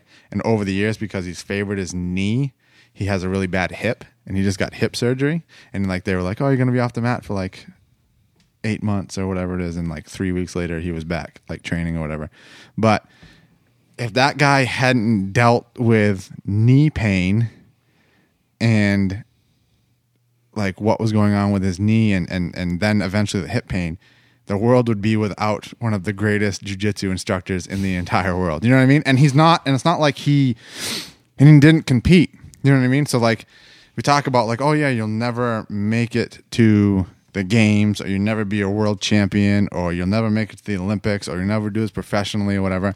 But you might be the greatest coach on the face of the fucking planet or you know what I mean? Like and and that's uh, like it's one of the, I don't I, I- get so I- I- flabbergasted like you need to like try try to take it as far as you can because you never know what the might possibilities might be I you think know what I, I, think I think I've got like a good uh, summation of like what, what, what if is that a word summation Oh, absolutely a word. yeah.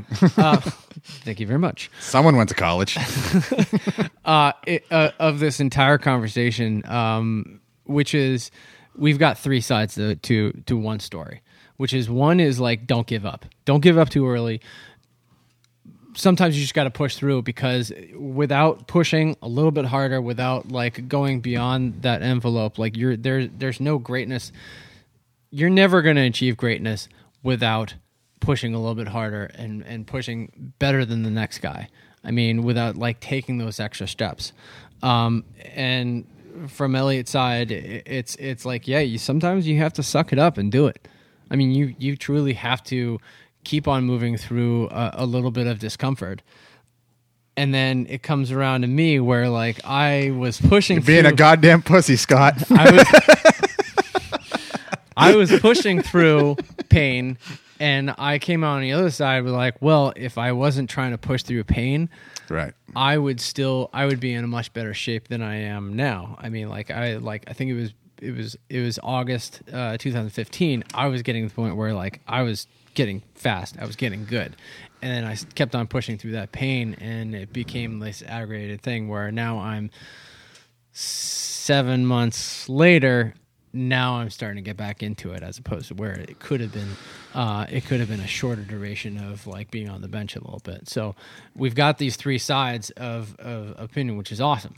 Um, and each one of them, like all of them, should point towards towards the general direction of like like know how to push yourself, know where to push yourself. Don't accept failure. Don't accept um, anything too early. But at the same time, you have to back off and say, like, is this something that's going to really fuck me up in the short run or the long run? So, like, can I push through this in the short run and then make it out on the other side? Or is this going to push me into uh, having more time off and really mess me up? Yeah, I mean, I think, unfortunately, or fortunately, however you look at it, that Elliot nailed it on the head a long time ago. Was be be aware of what your goals are. You know what I mean? I think just being setting a goal and being aware of it the whole time can kind of give you some clarity on what the right thing to do is. It seems like. Yeah. You know I mean, if your goal is to take it as far as possible, you know, I and you might need to push through some pain or whatever. But if your goal is to, you know, in, or your goal isn't to take it as far as possible, then ease off and, and attack it from a different angle, or attack whatever something else, or switch Yeah, your focus. that's kind of. I, I guess I just didn't voice my opinion well enough when I was saying like just be smart about things. right. Um. Maybe, maybe it. yeah, become aware. Yeah. Yeah, I mean, pay attention to yourself. right. Know what's going on. and get the fuck out of your comfort zone. Right. If you don't know what that feels Definitely. like, if you don't know what that feels like, and you're like, well, I don't even know what that means, take a uh, New England cold shower for like three days in a row. And that third day, when you wake up at like 7 a.m. and you're like trying to rationalize why you don't really need to take a ice cold shower, that feeling of just stepping into the cold shower anyway for a minute or two full minutes of under that icy water, that's what stepping out of your comfort zone feels like. And then the feeling of getting back out of the shower after do- doing it, you feel so much better and you're ready to take on the day. And it's definitely a rude awakening. Unless you like cold showers or that's what you do, then do something different that sucks or makes you uncomfortable. That, I think there's no greater like benefit to your life than doing something that scares you. You know, if you're like if you're trying to talk yourself out of doing something before you do it, then fucking go do it. Unless it's drugs or something Yeah. like that, you know. But like like some activity that you know, like I I fully admit there. I mean, there are days where I'm like. Oh, I don't want to go to CrossFit today. Like, what is there something else I should be doing in my life right now? You know, oh, I got some dishes I could do, or maybe I could fold this laundry. No, the dishes and the laundry will wait. The worst is letting Yeah. that anxiety take over you and Right. just rationalize why you you don't really need to do it, and then just staying common. Right. Yeah, I mean, even even you, Derek, talked me like we had that that day when it was like uh you talked me off a cliff where I was just like I'm gonna back off coaching. Like I know I, you're I far can't. gone when I'm the one talking. You talked me off the cliff. I was I was gonna just throw in throw in the towel on coaching because like I it was hard it was hard for me to walk in the gym all the time like and not be able to work out. well, now I'm gonna push you off the cliff towards jujitsu. you gotta, you gotta stop fucking looking at it and just jump and build your parachute on the way down. Build, agree. build some fucking wings, man. I hope you're comfortable not breathing. The funny thing is, I don't. Elliot doesn't breathe on his own. yeah. I'm like, you could be resting here, you know. And he's like, There's no. and he's just well. Also, he's on top of me with his knee in my in my ribs, smiling, looking down at me, and I'm like, evil shit. Oh, yeah. what, fucking knee on belly on white belts is evil shit. it's so evil. get comfortable being uncomfortable, asshole. And I'm like, I'm in great shape. I'm super strong. You know, I lift more than him. I'm, Well, uh, you know, that's I'll be able to. that's- If you keep saying that, that's That's why he's putting his knee on your goddamn. No, and I'm okay with it because I need to keep getting put in that situation so I can, you know, Here, here's actually it. a really good good question that I have for you. Um, you're Elliot's. If people don't know what Elliot looks like, he's in amazing shape. Um, and he also has like a giant turtle on his stomach. So I'm curious. Uh, neon, not an actual turtle or a tattoo. It's just my abs, but my belly kind of sticks out a little bit. Yeah, he's, And they call it the turtle shell. Yeah, I hate him for it. Um, but uh, so knee on belly, like you being in really, really good physical shape, like does that help at all? no, Being in good shape. No, having a knee. I, I'm just, cu- I'm, cu- I'm very curious. So So there's- like, there's- if, all right, all right. if you've got like, find out, Scott. Right, there's, yeah, there's, there's one way to find out. there's, there's two things we're gonna do to Scott. One is knee on belly, and two, put him to sleep. I'm perfectly fine with doing it. This would be an awesome demonstration. Um, us being on a platform where I deadlift as much as I can, and then Derek deadlifts as much as he can, or like bench press or some type of strength movement, and I deadlift 500 pounds. That's my PR. And what's your PR deadlift? Like 405. So I he I do almost 100 pounds more than him, and then right after that we walk over and start wrestling, and then it makes me look like you know I'm, I'm deadlifting the barbell, and then he's back at that that 405. So it's just like strength and conditioning really doesn't matter if you don't know what you're doing, because he become when we get on the mat, he becomes much stronger than me.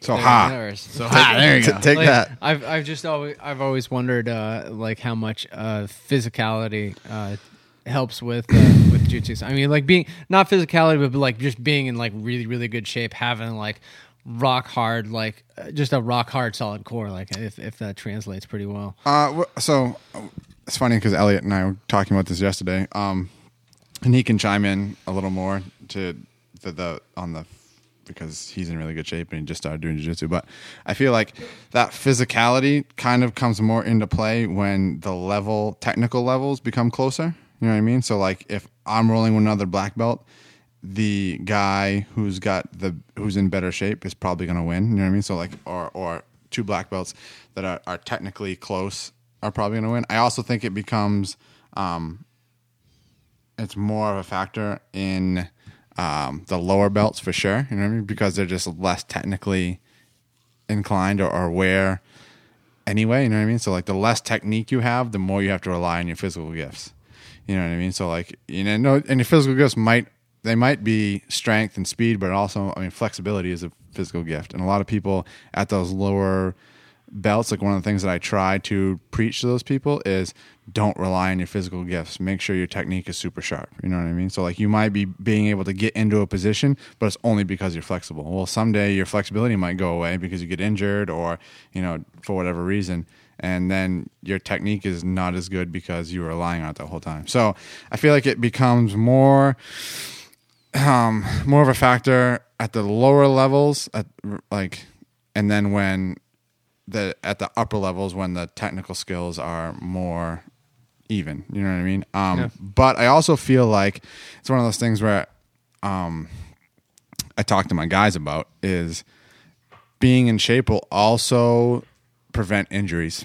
You know what I mean? So if you get on the mat and you are don't have any much muscle mass and things like that, and you're not supporting your body with those muscles, or or your tendons aren't mobilized and and and you know whatever like uh you know working to the best of their ability then you're probably going to get an injury. You know what i mean? I feel like i feel way better now lifting weights than i did not lifting weights like um just because i have more support and more insulation and things like that. You know what i mean? So i feel like you know you can withstand a little bit more punishment if you're conditioned you know what I mean? Also, you can train harder for longer, and you're gonna make more gains because it's not like you get to you know you roll two rounds and then you're super tired, and then you got to take a, a round or two off, whatever. You know, if you can roll ten hard rounds in a row, you're gonna get more benefit out of that. You know what I mean? So I, I feel like there's definitely a benefit to being in shape and ready to go in jujitsu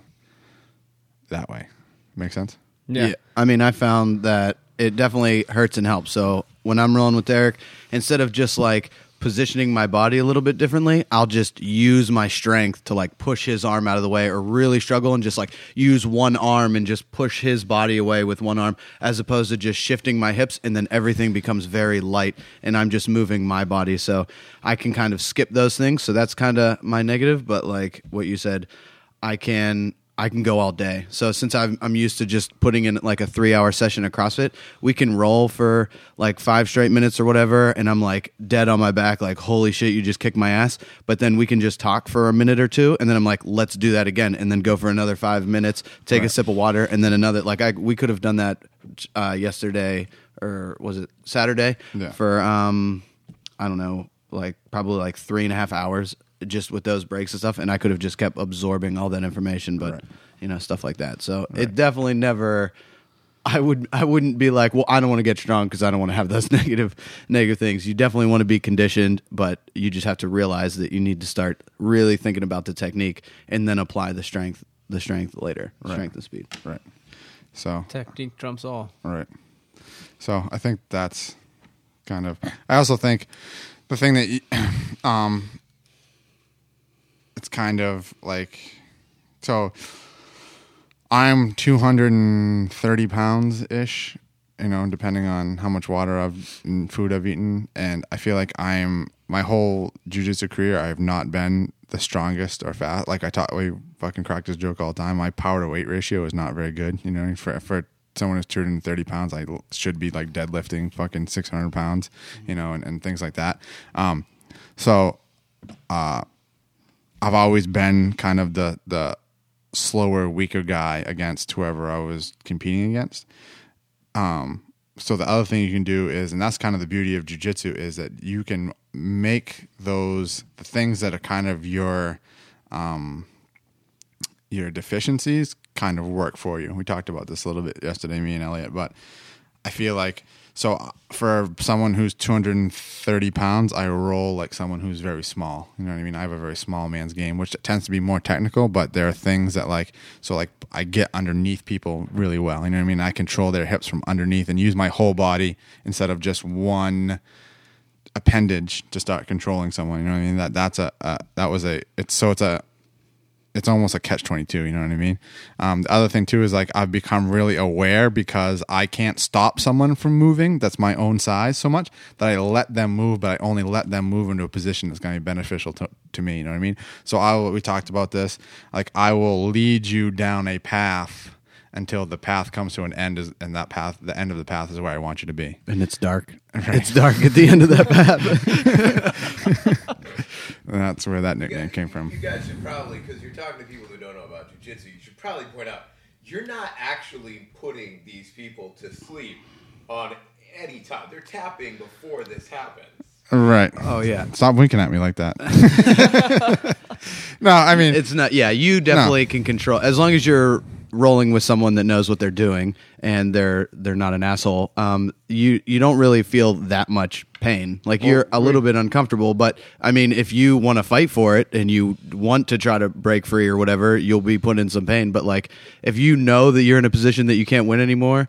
And you're feeling any discomfort, you just tap and then you stop and you talk about it. Well, and that's other. The, I mean, we can go on the benefits of jujitsu all day, but it that's I think that one of the benefits is it makes you really self aware because you have to like tell yourself, "I'm done." Like I, you you you become aware that there's no fucking around and and kidding yourself that you can go you can go anywhere. You know what I mean? Like, all right, you won. I'm tapping. You know what I mean? That's a very uh, uh, self fulfilling, self awareing. You know what I mean? Like it makes you very self aware of of you know what the situation is and, and it's as real as it gets you know so yeah we're not really putting anybody to sleep very often unless they don't Right. tap. If they're Right, like, right. no, But- they still go. It- you yeah. can get put to sleep if you just keep going, and you're like, I'm not going to tap. I'm too tough for this, and then right so it's it's it, like it's very it makes you very very very very self-aware and humble, very humble. yeah so yeah i mean and uh it's, this is funny because uh, this is like elliot ask me these questions while we're doing jujitsu. Like, oh, like what about this? What about this? And it makes me rethink. That's what, like, training with Elliot. You know, doing a bunch of one on ones has actually reignited my interest in jujitsu because now I'm looking at it from a different angle, which is really cool. Nice. Yeah. The student teaches the teacher. All right. Now to the next topic: phone addiction. Sorry, I just had to get this out because I like wanted to say it, but on campus, um, since I'm 27 and there's a bunch of people anywhere from like 18 to 21, they are zombies on their phone looking down. So I started doing this thing where I kind of positioned myself in a way where if they're not paying attention, they'll run into me. And I just let kids run into me while they're on their phone. And if they're not on the phone, if someone's not, it's interesting. If they're not on their phone and they run into you, they look at you like in the eyes and go, "Oh, I'm sorry, like my bad" or whatever.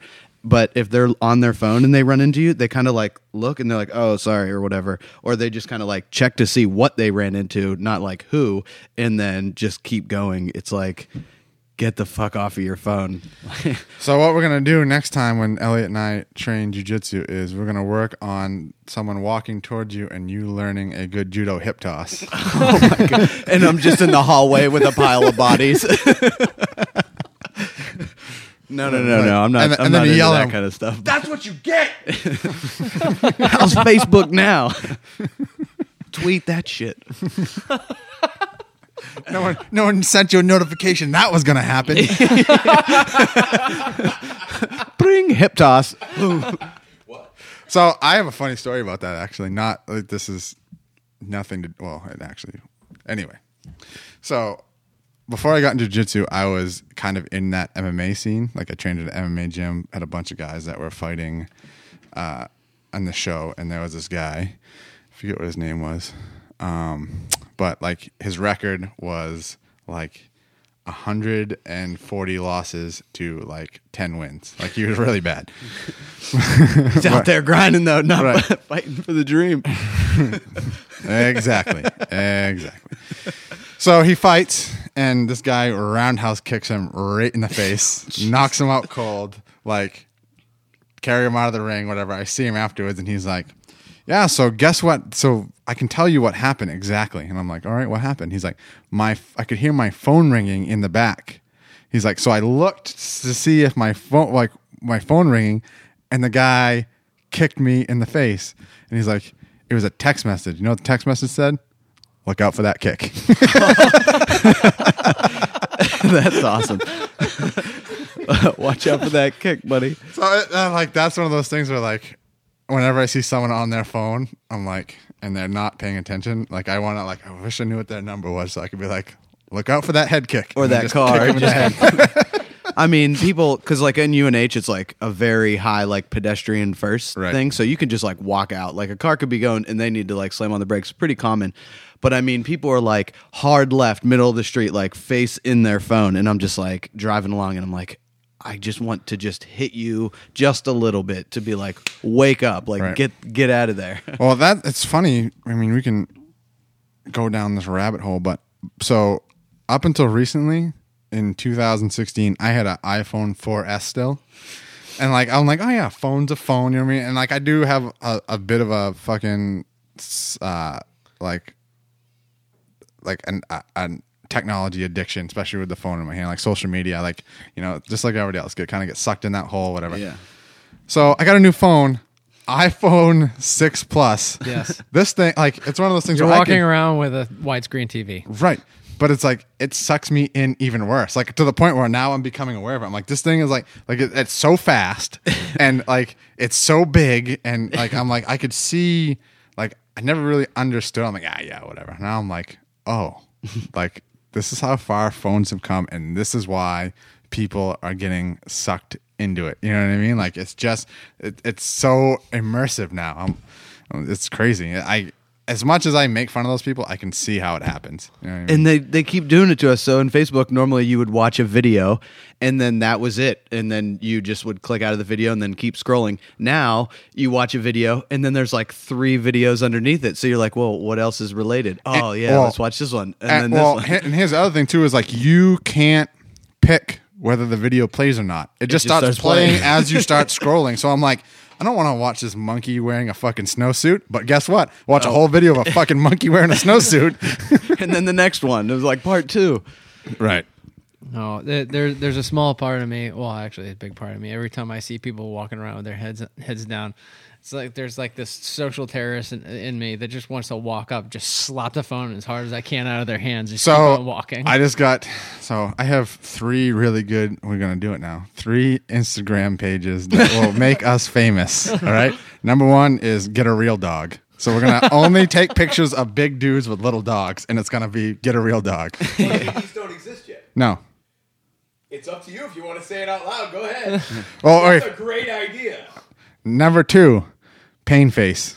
I'm only gonna take pictures of people's pain faces. You have plenty of In jujitsu and In- CrossFit, yeah, definitely yeah. just, just like lot this of- look on their face where they're like in extreme agony, but it's good extreme agony because you're being active. That and the last one would be social terrorist. all Where you just- all we're gonna do is walk around and slap phones out of people's hands, and take videos of it. Oh, another way to get out of your comfort zone other than taking a cold shower, lock your phone in a drawer for two days and see if you last 25 minutes. When, especially when you can watch other people check their phone. If you ever notice one person checks their phone, everyone is like, oh, oh, oh, dopamine. Oh, what, what, what is he looking at? And you're all like looking at the same thing instead of talking to each other.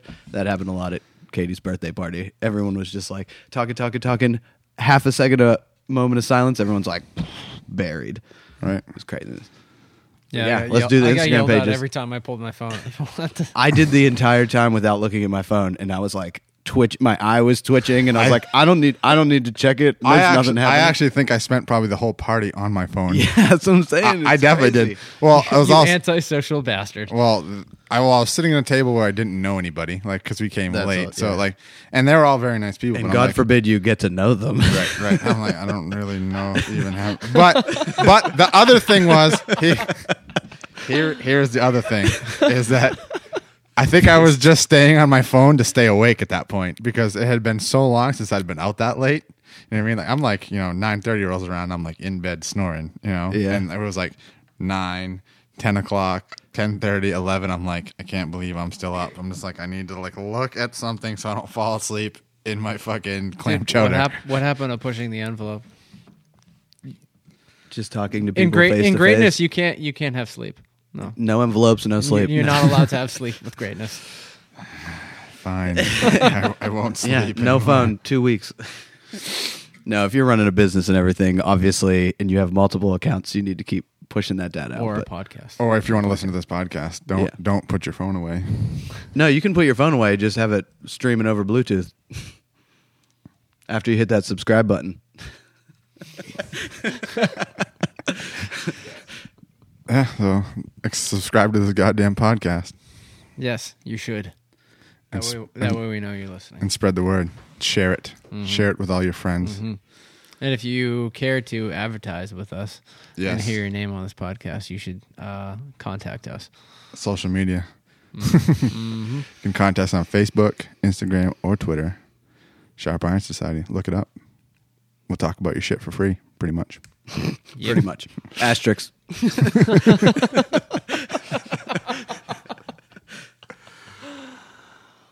Yeah, so All right, another podcast in the books. Thank you for listening, everybody.